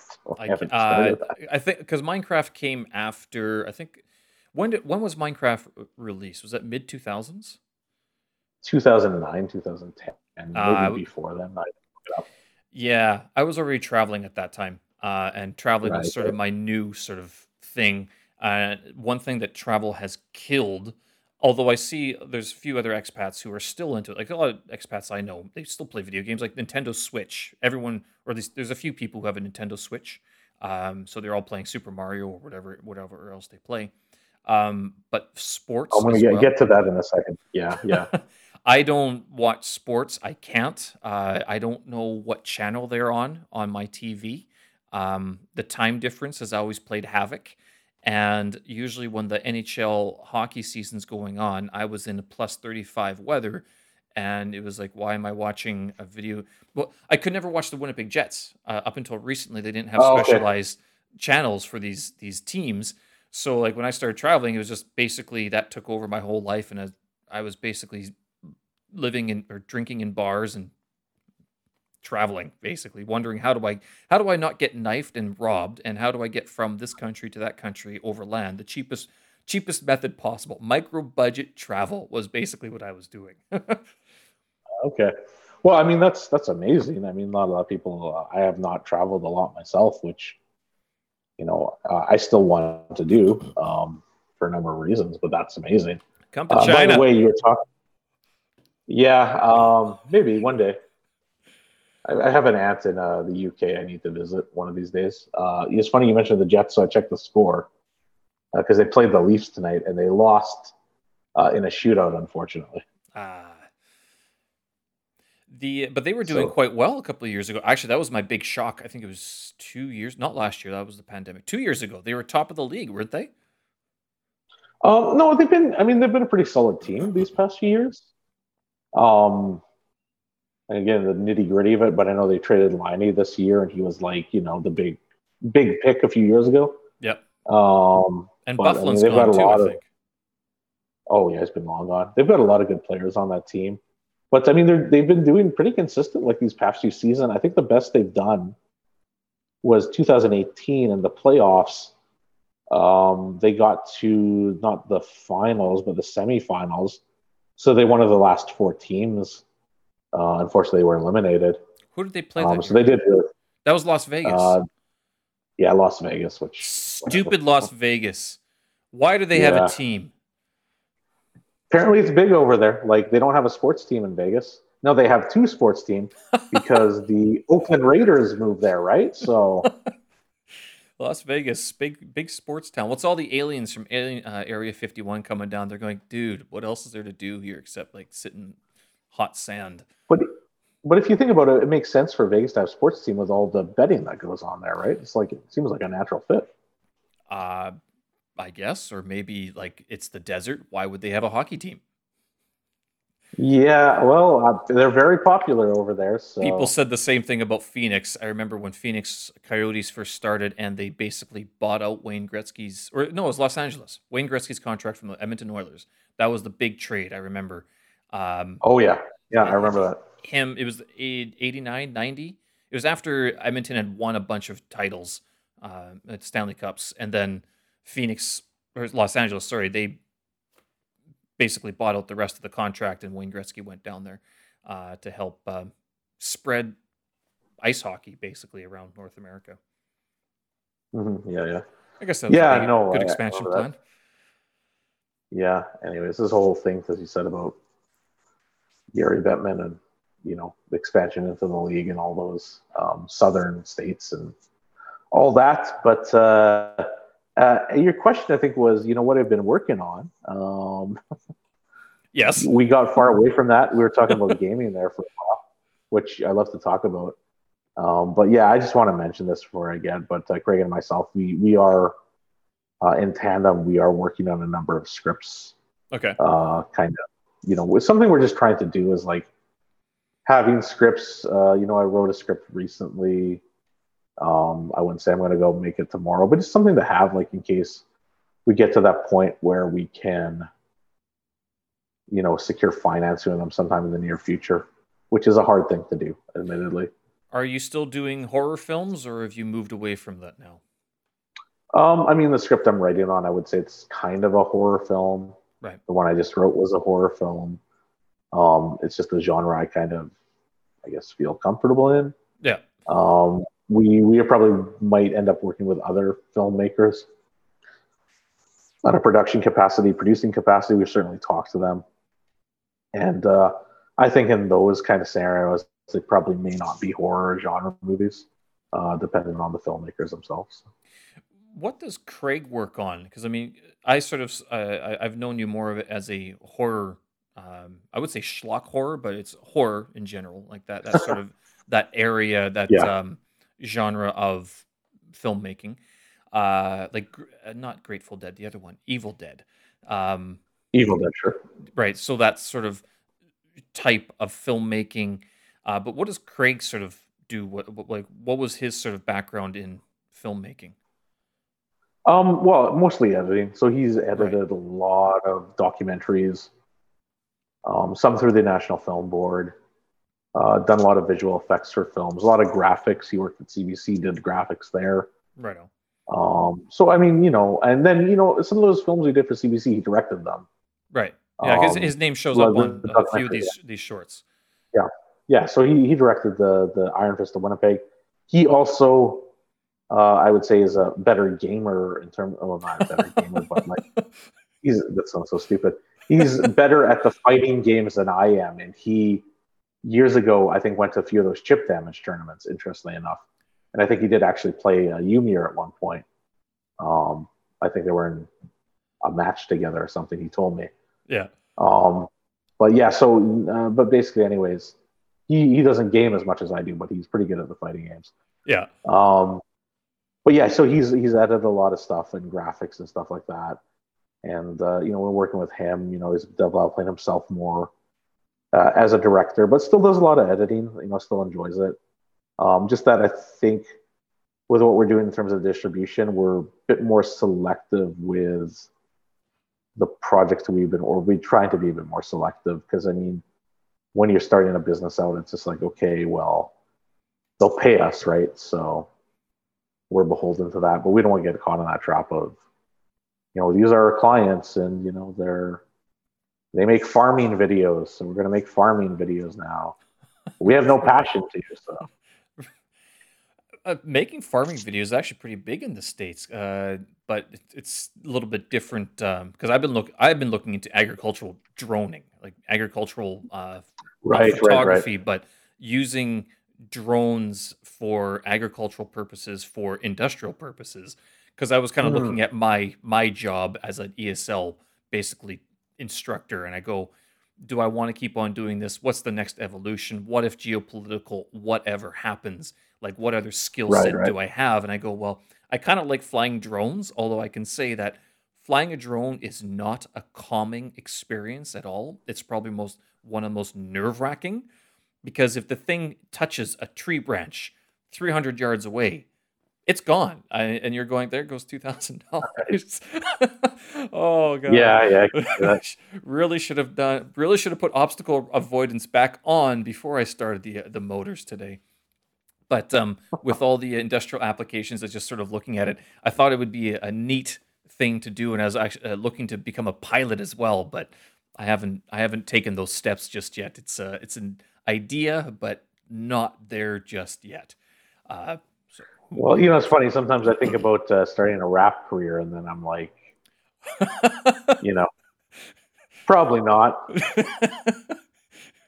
but have you tried though? Have you uh, put on some uh, YouTube videos, or is this like because I mean it's Friday night in Winnipeg right No, now? Is this what is po- post podcast activity? No, no. There's uh, there was like a novelty band. They're still around from the early 2000s called the Bloodhound Gang. Ah, yes. Uh, I don't.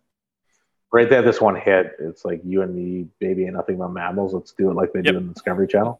It's called the Bad Touch. That was the name of the song. Um, but I, I can kind name? of recite. yeah, it was called the Bad Touch, but uh, I can recite some of their lyrics. But that's it. I mean, no, I'm not. I'm not. You're not going to see see me uh, with a grill tomorrow on my Instagram stories. well, But maybe uh, it, it could change. It could probably not. But speaking of traveling, you said you want to travel. Are you ever planning to uh, travel to places such as, oh, I don't know, China or Ukraine to investigate some of your um, recent oh, scams? I had to set this up. Yeah, I, yeah, okay. because I you've messaged me recently, and I, I did kind of uh, chuckle at this because this happens here in China quite a bit. And for those who aren't aware, oh, actually, I'm sure. I'm sure, I'm sure a lot of people are aware of what's happening. Um, specifically, Tinder, uh, online dating profile, the next evolution of you know swipe right, swipe left. If you swipe right, and especially if you're a man, you're getting targeted by scam artists. I mean, oh, is yeah. this has it changed um, much in the last couple of months, or is it still the same scam that's going on? Which country is it now? You know, I, it's so funny because, like, to me, it's like, um, it's like hilarious, right? Because, so you know, I'm, I'm, ladies, if you're out there watching, I'm single and like to mingle. No, if no ladies watching this, I'm sure. Maybe, maybe your mom and sisters are. I don't know. If you have sisters, I have no idea. I have one sister. Um, oh, there you go. But uh, yeah, so you know, I find Tinder is kind of like I'll wake up, and it's like people watching. You just kind of go arbitrarily. I'll just do this, right? And I I'm, I don't give a shit anymore. I'm just not caring. Um, but recently in the last year, I would match with these uh, Chinese girls Mm-hmm. And um, I, should, I see them in the conversations on my phone because they're hilarious. and um, you know, a lot of times what these, Chi- these Chinese girls, what they'll do specifically is, or China, I say Chinese girls, but who knows? Right? They're using a Chinese girl's picture, and it's some like there's yeah, some exactly. Chinese writing in, and it's not Japanese. It's, it's, sometimes it is Japanese, but or it can be Chinese. I, I know what you mean. You're well, not it, saying the Chinese people often, themselves. Yeah, they'll often have strange names. It'll be like Smiley or you know weird weird names, right? Like, oh, okay. uh, but I have to stop you there. They actually do call themselves that. Like uh, if you ask someone, "What's your English name?" They'll be like, "Oh, my name is Smiling Princess," and you're going, "Okay." Uh, oh, do you have a like an actual name? And then they give you their Chinese name, and you're like, "Yeah, I'll never remember that. Let's just go back to Smiling Princess." Okay, interesting, interesting. Anyway, so it's like okay, um, so what they would do a lot is like, okay, let's uh, let's talk on WhatsApp, right? Because it's encrypted. I'm like, okay, oh, scam, whatever. Yeah. so the the one girl I was talking to, or girl, quote unquote, it's like this is such a bullshit. She claimed to be an investor in films in China, and she would constantly want to talk about crypto. And I would say, yeah, I'm not. I, I, really don't care too much about crypto. I, I really don't and um, you know because they're they're looking to scam you, and I'm trying to get specific answers, and because I don't get answers to those specific questions, they just stop talking to you because they kind of figure out, okay, this person's not a mark, right? Yeah. And you're trying to figure out like, hey, where do you live? Do you have a job? Like these are things when I think anybody's looking for a partner, male or female, whatever your orientation is, you know, um, do you have a, a, job? Do you have some purpose in life? You know, are you not going to be an obscene and vulgar asshole? um, we're trying to think of some other things. Are you going to answer specific questions like, you know, um, are you, you know, married? maybe past past relationships? And, yeah, and I've talked to girls here in Canada, and I swear to God, I it's like you you're married, aren't you? You're just not saying it, right? Oh wow. And so, yeah, you just have this sense. You're like, I think this person is married. Um, and then I was talking to, I want to see if I can hold the conversation. It was just like, well, that's a weird thing to say uh, in a Tinder conversation. And I'm always trying to be very polite, right? Because like, even though these are probably scammers, you don't know. You, you and the things that, the these things can get screenshotted, and who knows how they're going to be taken out of context. Yeah. So okay, uh, my God, I'm just gonna read this. This is this is a conversation. It's not too long. This woman's name is C I E E L Y. I don't even know how you pronounce that. Cecily. Um, and this, who knows? Okay. Sealy. Sealy could be. Uh, anyways, yeah. So this was back in January. I say, hello, how are you? Right. I just this is starting to start this like very, you know, simple. Uh, I'm fine, very happy to talk to you here. I say, all right, you in Winnipeg. This is the first question I ask. Are you in the same location as me, right? Right. So I'm trying to figure out. Um, I now live in Singapore. I plan to live in Winnipeg mid March. Okay. And start a new life. My parents have a house in downtown Winnipeg. Okay. Anybody who lives in Winnipeg knows that the downtown is mostly apartments and there's houses, houses, maybe in the downtown, right? So it's like, okay.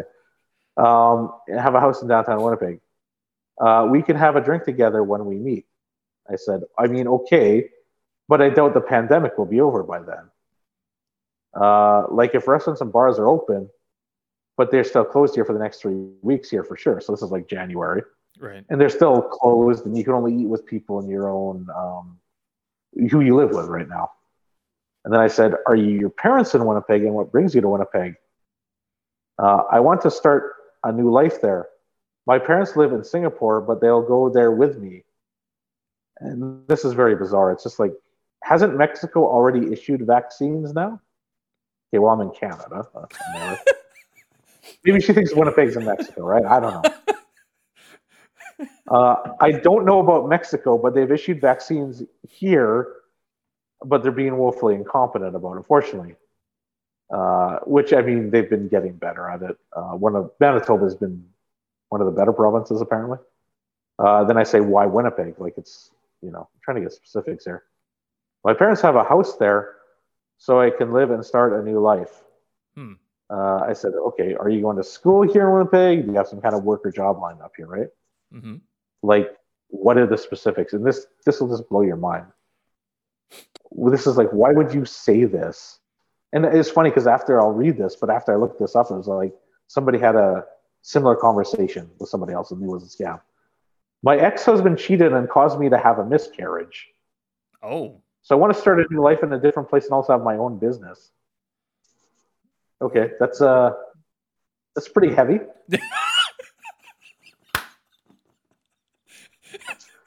like all right. And then I just say, okay, like, because I'm taken aback, right? I'm like, you know, this is probably a scammer, but you know, to say you had a miscarriage, like, that's an intensely yeah, that's something for wow. any woman to go through, right? Right? Because I, you know, I, I've known uh, friends or people or who've gone through that, and it's like it's a very, very traumatic thing. So it's not something you would. It doesn't sound like well, I shouldn't say it doesn't sound like something you would drop into a conversation, but I don't know. In the so from what you've read so far, it's like holy shit! Did they just literally take it up a notch? Like, what are these bots doing? Where are they pulling this information from? Yeah, yeah. So, um, yeah, it's well, who knows? It could be a person doing this, coming up with some kind of story, right? And so I don't know. I'm, I'm very sorry to hear about the miscarriage. How do you react to that, right? Uh, what kind of business? Question mark. Yes, what do you do? And then I say I'm a filmmaker. I'm a film distributor. Uh, really, it sounds cool. I run a beauty salon. Uh, interesting. And here, here's the, you know, the trying to bait you in. Haha, I think we can talk through the WhatsApp before I get there. I also have used that program to chat with my friends. Share photos, photos there. I want to add you. And she asked, uh, I guess, I don't know, are you still there? And then I basically I think I asked, okay, let's go on video chat. Like I always say, let's go on video chat, right? Wow, you're brave. Never happens. Yeah, it never happens. Never happens because they're not going to do it, right? Because his scam would be un- unveiled, unveiled. Yeah, you know, it's like it could be some guy from India, it could be some guy from Nigeria, it could be who knows? Could be a guy from anywhere in the world. I shouldn't target those countries. Downtown, downtown Winnipeg. yeah, some guy in downtown Winnipeg. Who knows? In his house in downtown Winnipeg, right on Portage Avenue, right next to the Bell MTS Center. There's right. a house there. I don't know if anyone knows it. So yeah. Anyways, um, it's always interesting to kind of you know match with these and try to figure out what scam they're trying to pull. That's I think I, I, get more pleasure out of that than anything. I think. this is um, your, then, your, new entertainment. yeah, it is very entertaining. And then there was another. Well, I think I asked you because I knew you were well traveled and I knew you were knowledgeable about it.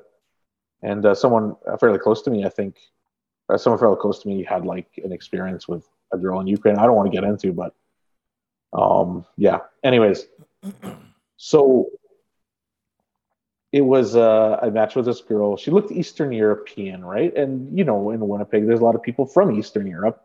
Yeah. Like you know, obviously we're like a few generations apart, but there's people that come and uh, my family, my brother-in-law is from Poland originally, and uh, you know, so there's people in his extended family who I think his cousin is married to a gentleman who's from Russia. Right. Um, he's a professor, so like you know he's here, but was born in Russia, right? So there's lots of Eastern European people here. So I thought, okay, I matched with this girl, look normal in it, you know. Um, the ones that are really dolled up, you're like, okay, this is bullshit, right? so I matched with her, and I thought, okay, you know, people can use VPNs, obviously, but it said like one kilometer away, and um, you know, I, I said, hey, nice to meet you all this. And she's like oh well, let's talk on email. And right there it's a red flag right? So i'm like okay oh, let's see what this is. Yeah. Um so i create a fake email account and then i don't have the email here um unfortunately but i create a fake, fake email account and uh, she emails me back and it's like this thing oh i'm from russia um you know, you could come here, we could meet, you know, we could come here and then we could have this relationship. And uh, she told me her weight and height. I'm like, okay, that's different. Um, and then she sent photos of herself, right? And she's all dolled up in these photos. Yeah.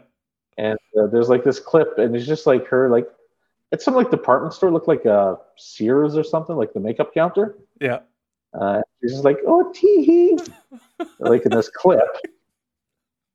And so I sent her a very long email back, and I said, you know, okay, this is what I do. And I basically said, like, look, I'm I'm poor, you know, I'm not fucking rich or anything. I was up front, and uh, you know, uh, something about like, oh, do you know girls in Russia? And I said, well, you know, I know there's scams that come through Russia, and like, yeah, especially you know, online. maybe you'll prove yeah, and said maybe you'll prove me wrong, but I don't know. And of course, she never got back to me or wrote back to me or anything. But you were saying, and this is interesting, that these girls sign up for this uh, basically because it pays them well, and basically their job is to like scam men. Basically, is what they do, right? Their job is to chat. I don't think they do the scamming. I think they're given a script or a guidance on what to say, and then ah, there okay. are other hands that are controlling the uh, situation. Uh, and I say this because when I was in Ukraine, I remember um, there were mm-hmm. one or two of my students who were involved in the chatting aspect, and then there was at least one expat I met who says, who had said, "Yes, I run one of those chat agencies, one of those like those banner ads that you say talk to Ukrainian girls." He was right, right, right. Who was behind that sort of that marketing and that that business. I'm like, okay, interesting. So uh, apparently, it's a a legitimate business. it there are faces behind those banners, behind those those chat boxes uh, sometimes, and I'm not sure if it's the same thing with the the, the Chinese representative, but um, or the Chinese picture, but yeah, I I know. Uh, being an ESL teacher, you meet some of these people who are just working on their English to find a job, and sometimes that job is chatting to foreign men online. So it's interesting because like it helps them with their English and uh, you know, if I fell for it, I could have been talking to possibly different people at different times. Yeah. Um. So, so I'm kind of curious. So, I mean, I, I, yeah, I, that's I assume what would happen. Um. You know, because to me, it's like I know you hear these things about like there's not as much man as there is a woman in the Ukraine, and all the women in the Ukraine are beautiful and all stuff like this. But well, you, you know, I'm sure there's people women, that yes, sure but I'm, I'm sure there's people in the Ukraine, uh, you know, who are in relationships and happy and, you know, no different than the rest of the world. Um, yeah. And so there's probably a stereotype to this, right? I would think. The, the, uh, well, I'd say that there is, I'm not, I mean, when I was in Ukraine, that was already eight years ago, nine years ago, can't remember. Um, but that was the people who the expats that were there were usually older, like 40s, 50s. Uh, if hmm they weren't divorced, then they were either never married or, you know, they came from a family background that wasn't like, uh, the- a- I would say a broken family. Like they weren't very close with anybody back home. Um, Right. and so one of the reasons that they moved to Ukraine was because they had heard one thing or another, whether it was the women, whether it was the money, the jobs, or there, there's no money and there's no jobs in Ukraine. Um, Right. Okay. but I mean, the and where I was, I was in Kharkov, which is closer to Russia. It's you you've and it was a it's called a smaller city. Although it's a big city, it's a smaller city. It's not the same as like Kiev, which would be a capital, very similar to Toronto or Montreal. Um, but I mean, so the expat community, I wasn't really part of it as in terms of culture because I was this traveling ESL teacher, whereas these guys were sort of, you know, I came to Ukraine, I have nowhere else to go. I'm here, I'm going to keep on working. I have a girlfriend or wife or whatever. Um, not usually a girlfriend. Most of the Ukrainian women that I had met in Ukraine were divorced, and like we're talking like their upper twenties, and they were all divorced by that time. So it's like they got married when they were 21, 22, and then divorced by you know late 20s or early early 30s basically. It was it was it was almost shocking to sort of hear. It but again with those those people the the, the women specifically who were uh, learning english it's not like they were learning english to scam people they were learning english to make a better life for themselves and part of it was Right. Right. a get away from their abusive husband because that's typically what it was two they're just doing this chat job because it pays money i mean I don't think anyone's shocked when they say porn makes money. Not saying these women were doing porn, but that industry, Right. that sort of the the tributaries into that industry, they were. It's just, it's like you know, if someone asked, it's like that. Uh, was it writing scripts for those? Um, what was it? 15 years ago it was a big deal to write up all these articles for like howto.com uh, you know how to do Hmm, stuff Okay. you know it's just Okay. word porn you oh i know i can read up upon this you know write up a 100 800 word article write out 50 50 different articles and publish them and you get paid Right. Right. maybe 50 cents an article that's what they're doing it's just it's just words on a screen for them they don't give a shit why would they Yes. I, I kind of figured it was, um, you know, they were just uh, earning a living, basically. Yeah. Um, but yeah, I'm kind of curious. So this, and maybe you don't know, um, but and you haven't been there for a while, but so would is it like uh, you think that these agencies that are running this because this was on Tinder, right? Yeah. And maybe they are putting these profiles on Tinder as well too. Um, do you think they go okay, go out, make this realistic? I need you to uh, take some photos of yourself and take a short video, and just look dolled up. Is that like part of it as well, or that would evolve into kind of the next step of what they're doing on these? I wonder if there's maybe two things going on. I'm not sure what it is, uh, but because I see this here in in China, or at least I used to when I was on these these dating apps a little bit more. I wonder Mhm. if there is a, market for women or men to sell their photos to these people, uh, to these Okay, agencies, gotcha. where they could they can make money as that, uh, so that they they're not the ones interacting, but they're just the model, right? It's I mean, you work in the film industry, modeling is a job, right? A, a client is right, a client. sure. Someone wants to pay Yeah, me 50 sense. bucks for my picture. Sure thing, take it. Uh, so that's number one that I sort of see happening. Uh, number two would be that they're literally just stealing the f- pictures from elsewhere and repurposing them, uh, which is probably Okay. the cheaper version of what's going on. yeah okay that makes sense that makes sense yeah no it all makes sense um but yeah so that's been my experience um talking to these uh whoever they are man woman These people, different people these online bots, Different online. online bots. Uh china seems to be the ones that mess from china seems to be about crypto scams and uh, i think the one in the ukraine you obviously know that quite well um in terms of you know what they're running What um were but they you know it's like for? one of these Were they just asking for your companionship, or were they going to get you to send money? Because I think that was what it was before. Like the Ukrainian women would typically, or whatever the Ukrainian chat was, it was typically, "Can you send me some money?" Well, I, I think it is. I think this is what I think um, it would be is they want they it's like a con game, right? I think. Yeah. Is they want to figure out if you're a mark, Mm-hmm. like any con person would. So it might start with very casual banter. You know, you're very pretty, whatever. Of course, me being me, I'm, I was not quite an asshole on this email, but I was direct with her. I was like, look, you know, I know there's scammers out there. So I think I signed off the email with, like, you know, if you're not a scammer, have a great day. If you're not, go to hell or something like that. Or if you are that's a scammer, pleasant. go to hell, right? That's a good sign. right? So it's kind of like you know. So, but I was very direct. Um, but I think they're looking for you know if you're a mark, and you know I think we know there's lots of guys out there that'll just like fall over a girl if she's very pretty, right? I don't know. Um, uh, who is this? Because I, I, I sort of see it and I go, or I, I don't see it. I'm like, why would anyone trust this? Uh, maybe I'm too skeptical of a person.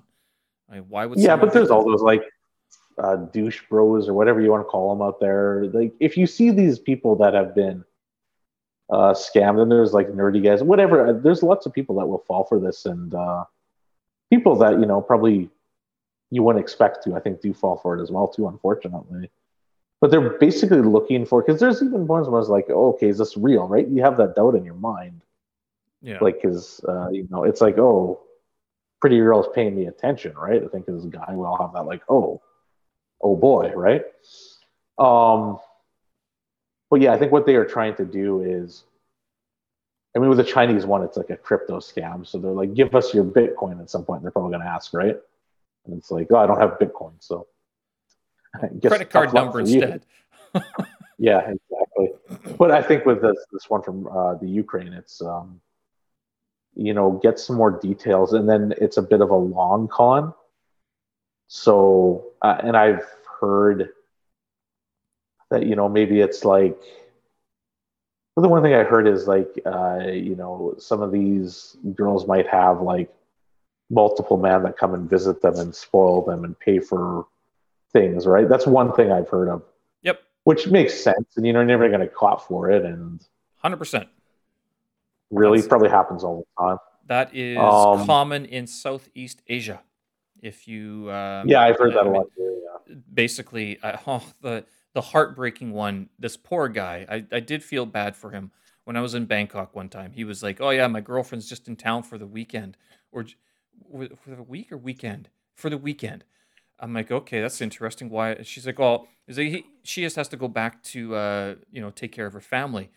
And this guy's like but this girl this girl she's real. She's genuine. She's not like these other girls. I'm like no dude that sounds pretty textbook. Uh she's taking you for a ride um literally and figuratively. Uh, you're paying for the tickets. She, you gave her money to take care of the family. Turn, I think she had like four kids, and probably was still married. Um, I, I, I wonder if the guys, if these women are still married and the men know what's going on. That's always sort of been my question. That I've never been able to sort of understand. That doesn't that doesn't happen here in China. Like if you if you meet a woman here, chances are she's not married uh, or she is married. Like if she's married, then she basically won't deal with you. Uh, but in Southeast Asia, it was Mhm. married women would go to the big cities like Bangkok or Chiang Mai, uh, or Phnom Penh, wherever it was, and they would find the foreigner who was sitting in the bar drinking, and they would hook up. But that was a weekend job for these women, and then on Sunday night or Monday morning, they'd fly back to their small town and take up the you know the mantle of housewife, basically.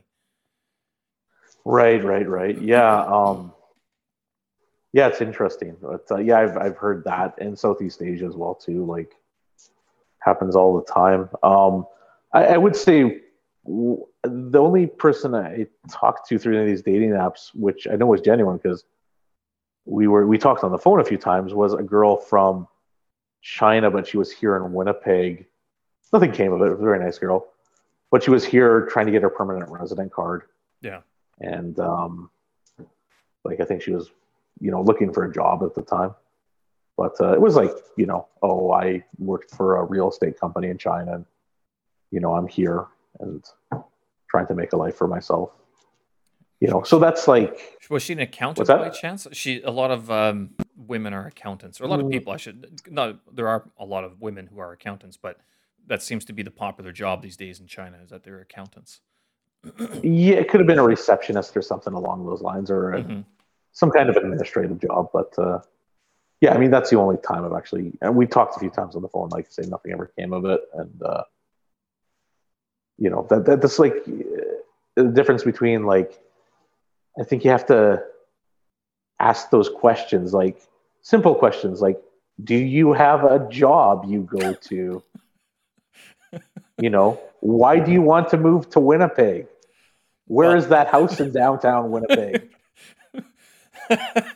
you can just see the guy quickly googling Winnipeg downtown. Oh shit! There's no houses in downtown Winnipeg. Quick, abort, abort. Yeah. Oh, I meant apartment. I meant condo. Right. They're building condos there, right? Yeah, there, My well, there's parents are lots buying of a those. condo there. Yeah, they got to update the Yeah. script. That's that's the big thing. I guess the exchange is being um, remodeled to a lot of uh, condos now. These high high priced apartments and condos. Uh, mostly condos. Um, not as bad as Toronto. I don't know if you've been to Toronto recently, but it's like Not recently. condo city over there. Like That's a- like eyesores, basically. It's a good thing though that the the exchange is sort of being revitalized uh, in with some people who have money and not just like uh, holding on to that heritage. Like they're re- they're renovating. They're not tearing down a lot of the buildings. They're renovating the old structures uh, because they're they were structurally sound. Uh, just that the insides had been sort of left to deteriorate over time, and that's what they're remodeling. At least that's my recollection of what was happening downtown. Yeah, yeah, yeah. I ha- have a friend who uh, like works on the bigger kind of the big budget movies from Toronto, or went to film school with him. But he's been here a few times, and I know they've put him up uh, in those condos, uh, like in the exchange district. So, I, you know, I think people are. It's weird because, you know, our downtown is still not as revitalized as it probably should be.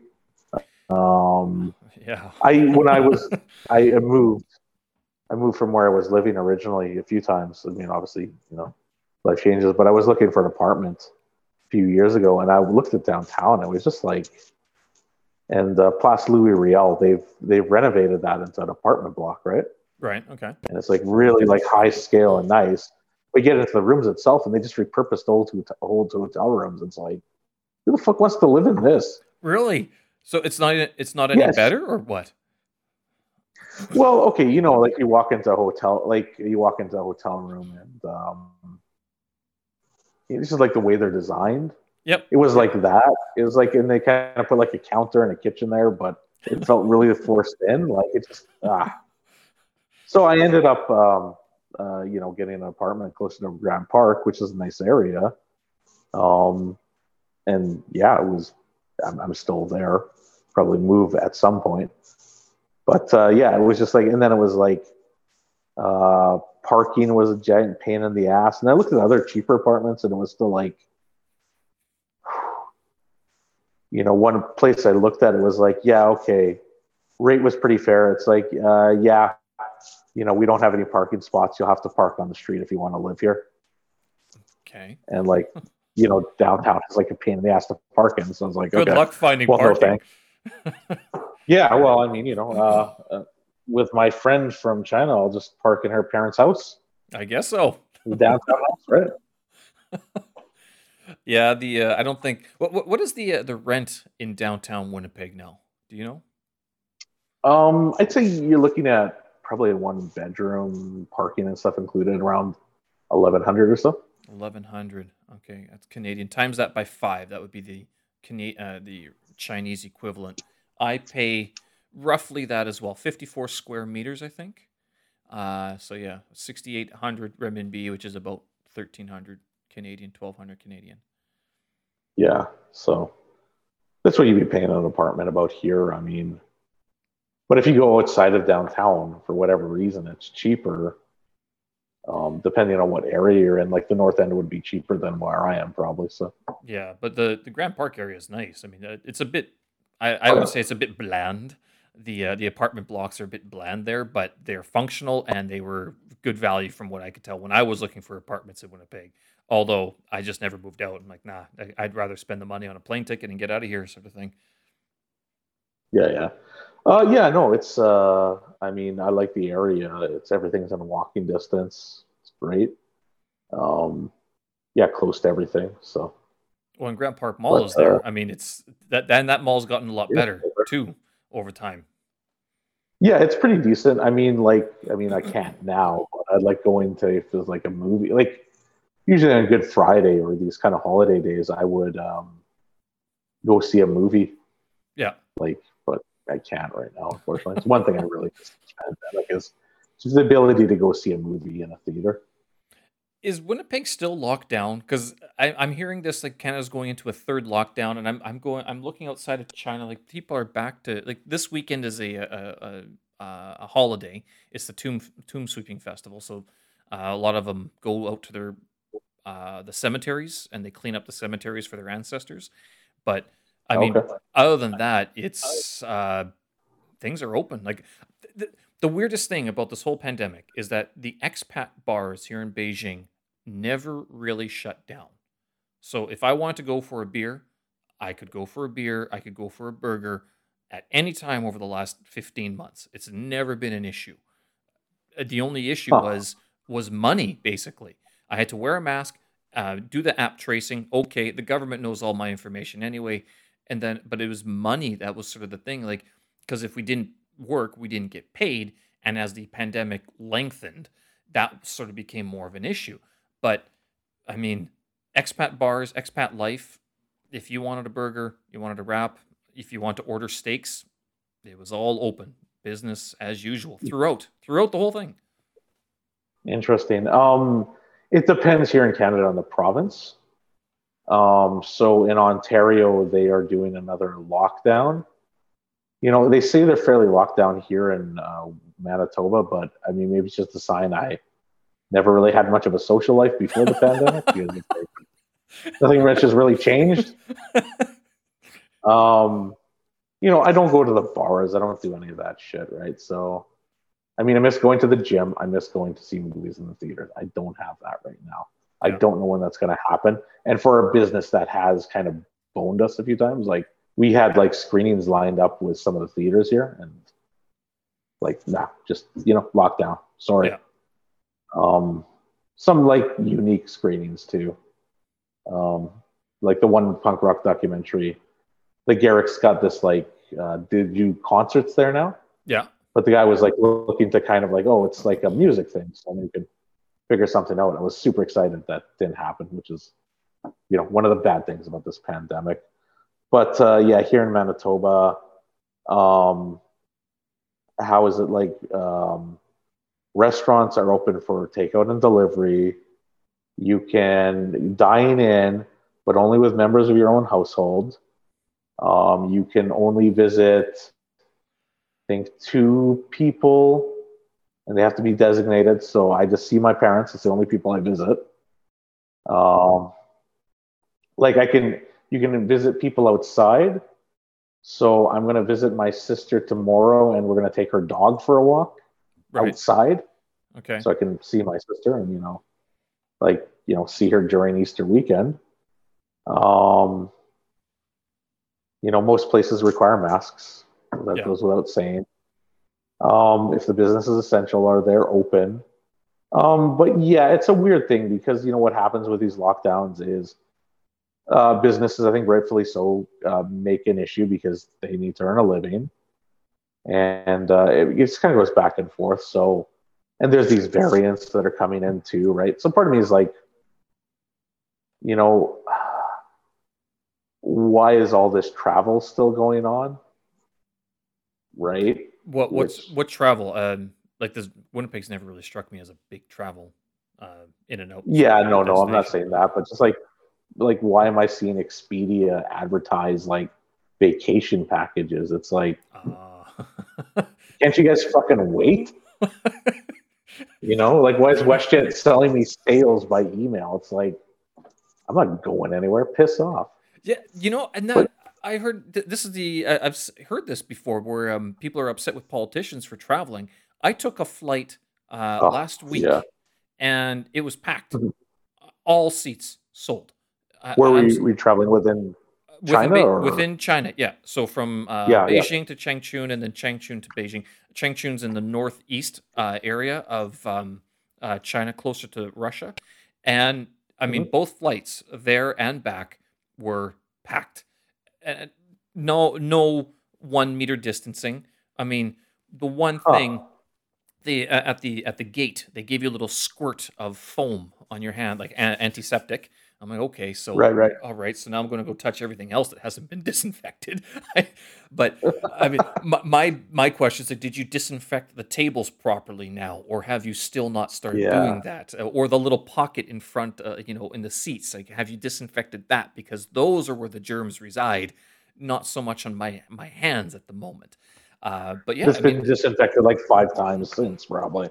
yeah, uh, but it's the flights are full. The airpa- airports are packed. The subway during rush hour is packed. Uh, so any sort of there's no social distancing. I mean, there is in name, but in practice, you're not stopping people from getting into the crowd and going to work here. It, I, I it's Yeah. happening. Well, it, it's interesting because I would imagine where you are is fairly densely populated. Here in Winnipeg, we're not. You know, you, you, know what like walking downtown Winnipeg is like, right? It's like I tell people once in a you could- while. Yeah, you could spin down downtown with your arms out to the side and not hit anybody, basically. Oh yeah, yeah, yeah, yeah. You could, yeah, absolutely. Um, it's so not densely populated here for one thing, so you're probably uh, dealing with that. Um, but yeah, I mean, in terms of lockdown here, it's like I, I don't know if we go into another one. I, with this travel, I think it's like there were these variants in from the UK. So dollars to donuts. There was some business traveler who probably didn't need to travel, but or you know insisted, or some travelers like, "Oh, I need to travel for whatever bullshit reason." Probably didn't need to. Bought it, spread it around everywhere. Where it's like it's so impossible to control. And uh, I'm one of these people that you know, I, I believe in the science. I'm following the kind of things to do. Um, and again, I'm not like a young kid, so I'm not going out to parties or anything like this. Right. But you know, there's just people with all this like bullshit and you know, kind of uh I want to say ruining it for the rest of us, but I think what they're doing is prolonging uh, this whole thing. I mean, and it's impossible for everyone to be like, you know, one person to say, okay, everyone shut the fuck up and listen Yeah. and do this. No one is going to listen or do that, right? That's the issue. Which is kind of funny because here in China, um, as much as people criticize the government for various other reasons, the government said, shut the fuck up and listen. People just, okay. There was no Oh, real there wasn't any sort of pushback. Uh, if Huh. there's one thing, uh, there might have been pushback. Depends on what the media would say. Uh, if you could find some of that media, maybe you can't. Uh, but uh, basically, it was everybody. Once the government mandated masks, everybody. It's not like no one had a mask. It, was everyone has a mask here because Beijing is one of the most polluted cities to live in. China is one of the most polluted countries Right, to right. live in Right, right, right. it wasn't always hey put on a mask because you'll die from the coronavirus it's like oh just ma- make sure you wear your mask all the time now because in addition to the pollution there's the coronavirus that's going around so i mean for health and sanitary reasons as well the one thing that was a big change is that nowadays they have hand sanitizer everywhere whereas they didn't have that before Right, right. there's a lot more soap that's prevalent, although hand sanit- Mhm. hand sanitizer is much more prevalent than uh, than soap. Um, but yeah, I mean, you're talking like Beijing is a city of 30 million people, right? It's all of Canada in one city, and that they've stamped it out. I don't. I kind of have my questions about how and why that happened. Um, when it yeah, well, it's interesting if you say the people like actually shut up and listen, because I think the problem here is first of all we're so close to America, and I say there's a lot of grifters, a lot of back bad actors peddling like, um, you know, whether it be the masks are dangerous, which is stupid, Ah, uh, it's a piece of cloth on your face, or vaccines don't work, or whatever the case might be. And like I think Alex Jones is a good example, of one of these kind of grifters, right? He's like the guy's like the biggest sellout in the world, in my opinion. because I used to listen to Coast to Coast, and he yeah. was like a regular guest like ten years ago, and um, yeah, he just became a seller over time, selling his like snake oil products and bullshit. So you have a lot of those kind of people who are, are just like grifters, and they're using it to like sell whatever bullshit they're trying to peddle. Um, and then you know, there's people that are impressionable, unfortunately, that believe that and uh, you know they'll end up you know having a family dinner and then it spreads and then it spreads to other people in the family and so on and so forth and it's so you know it's interesting because uh, it reminds me of the george a. Romero uh, night of the living dead dawn of the dead day of the dead movies. Yeah. And just kind of like those were like a satire of america right? Or just society america at the time. And how uh, it mirrors those in that there was always like somebody in the group who was like just a complete opportunistic asshole who basically got everybody killed by the zombies. Yeah. because, you know, their way was the right way. And this is what these people are like. It's like, you know, there's a group going around in Canada. This is so stupid. And I really try to ignore it because I think the more I can push away and ignore it and not give these people attention or time, they the better. And not that they're going away entirely, but if you don't give them a microphone or a megaphone, their numbers will dwindle. That's what I believe. Um, but there's this group going around in Canada called Hugs Over Masks. Uh, I've heard. Yeah, they're on the CBC recently. Yeah. I think. Yeah, yeah I've heard. Yeah, you guys. might have seen the piece. And it's just like they they start these protests about how masks are bad for you and uh, you know all this nonsense. It's just like it's so dangerous and these people are very unreasonable so you can't talk to them but in manitoba or winnipeg specifically there's a very specific example of uh, a few business owners here in winnipeg who are anti-mask and they've made it known. Right. And they've just become like big fools. And one of them uh, got arrested recently for a mask violation Jeez. which is just so pathetic. And this is somebody who has young kids, and this is somebody who also believes the Earth is flat.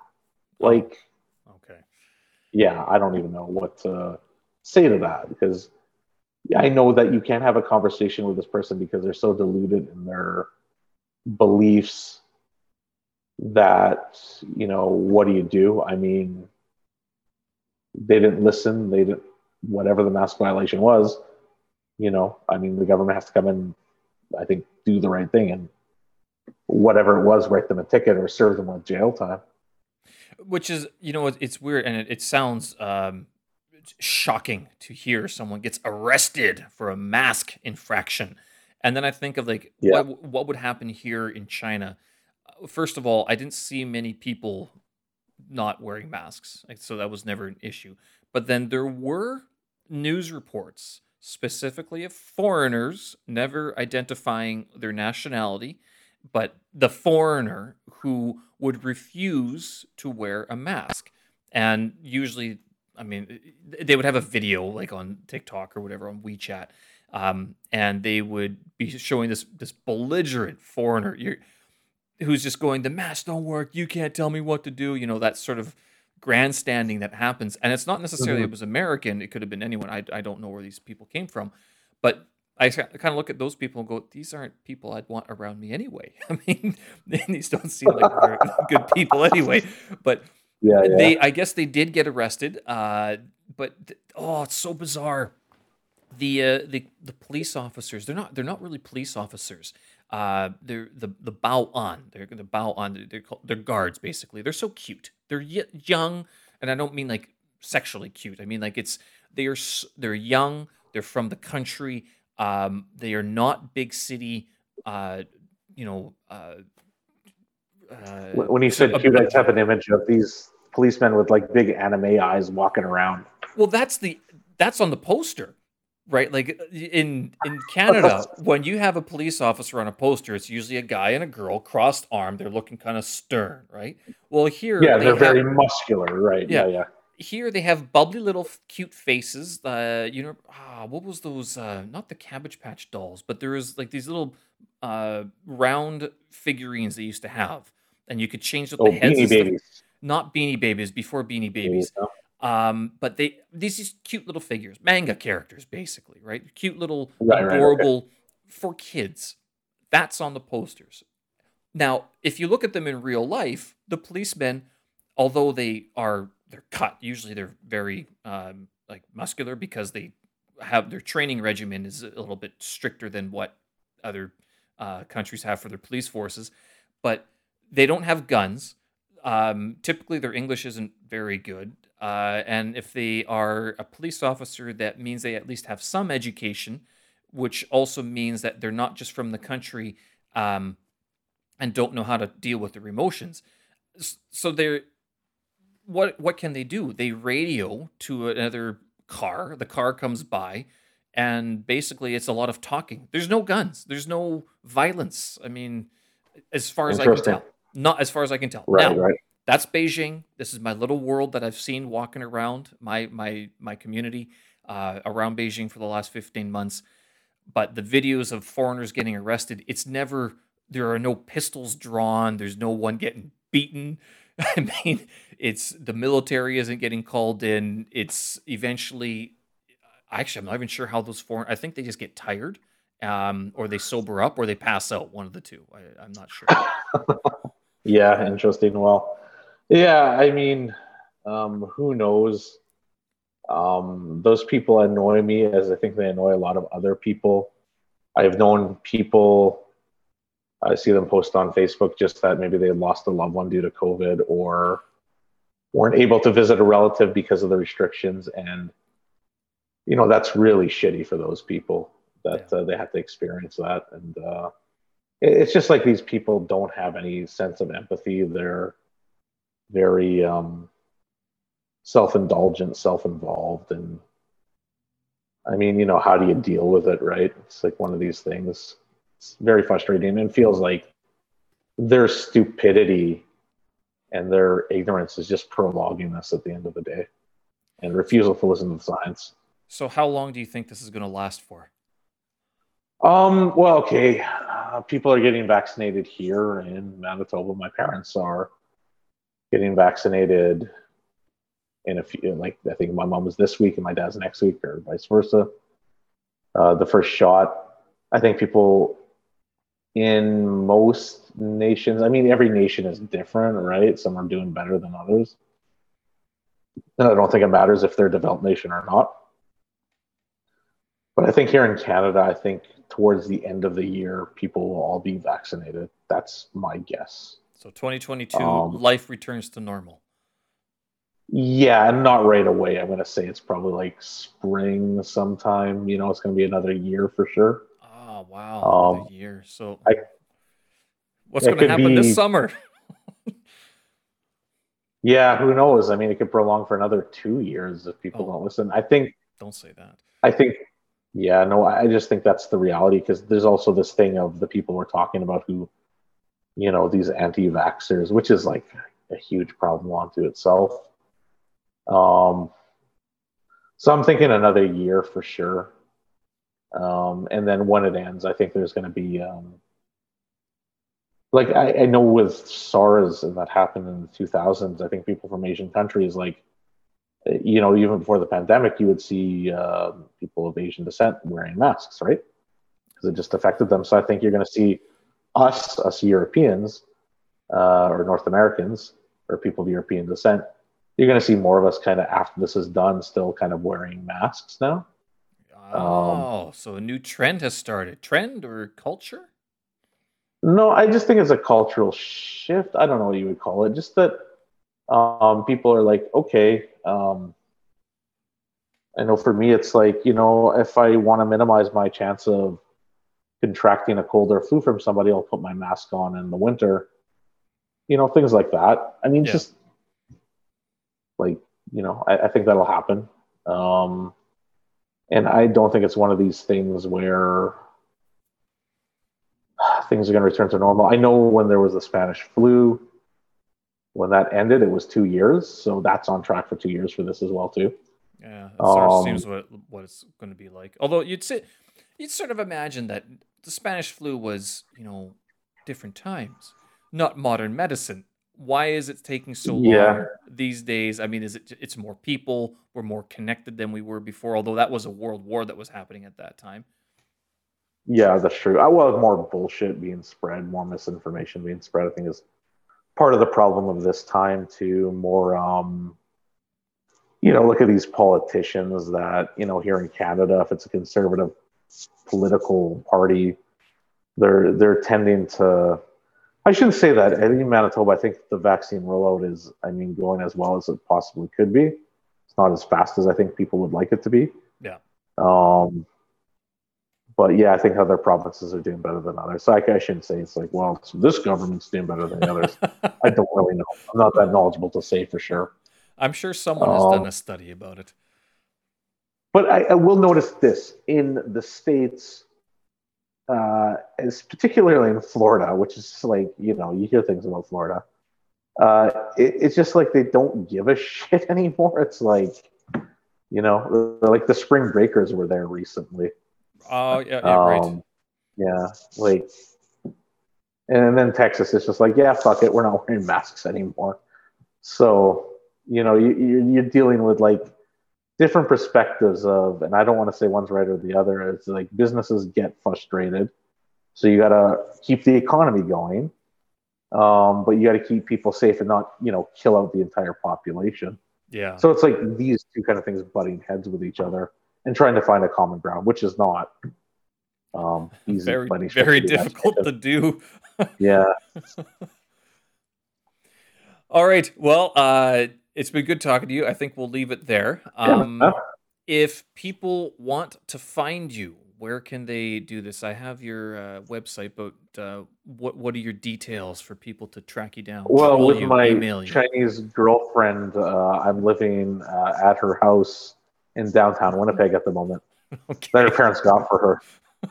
No, um, you know, if I, it's the plug for myself. Um, ZellcoEntertainment.com. Go there. Um, if you know, they're all Canadian movies of varying genres. Um, so take a look, see what's of interest to you. Um, we do market kind of, as you would say, business to consumer. Um, so you know, if you saw a movie, you liked it, um, you know, uh, share that with us on. We're on all the social media platforms, even TikTok. Wow. Um, all the big ones, I should say. You know, Yeah, there's yeah. tons of social media platforms on there. But yeah, definitely let us know. Um, we like to have that feedback. Uh, let us know where you watched the film, uh, what you liked about the film, um, and you know, hopefully, as we continue to kind of build it, you know, maybe we'll have more titles that might be of interest to you. Um, so definitely, just yeah, I mean, we want to be interactive with the people that watch our films. So let us know if you watched it. Uh, and if you're a Canadian filmmaker, you know, it, it's not hard to find us. You guys have found us already quite handily, quite easily. Um, yeah, but uh, yeah, and uh, I don't want to say, you know, this is my favorite film in the catalog. I think you uh, just go to the website, see what's there, see what you enjoy, um, and always, you know, uh, sign up for a newsletter. Uh, we're constantly updating stuff there, and uh, yeah, and I mean, hopefully, when things return to normal, we'll have some more screenings, theatrical for some of our titles. We're hoping to expand our physical media products, and uh, if you are a collector of movies, um, you know, you can buy them from us directly, generally. So, Cheers. All right, good. Uh, in have terms of uh, favorite movies, I won't say favorite movie, but if people want a connection between me and this and Zellco Entertainment, Bunky Blum and the Talking Okay. Train, that was the movie that Oh. I worked on for two days, I think. Um, oh yeah, uh, that was a while ago. I remember that I remember working in one of the parks in the North End. I can't remember which one it was. oh, Um, and Transcona probably would have yeah, been. Transcona.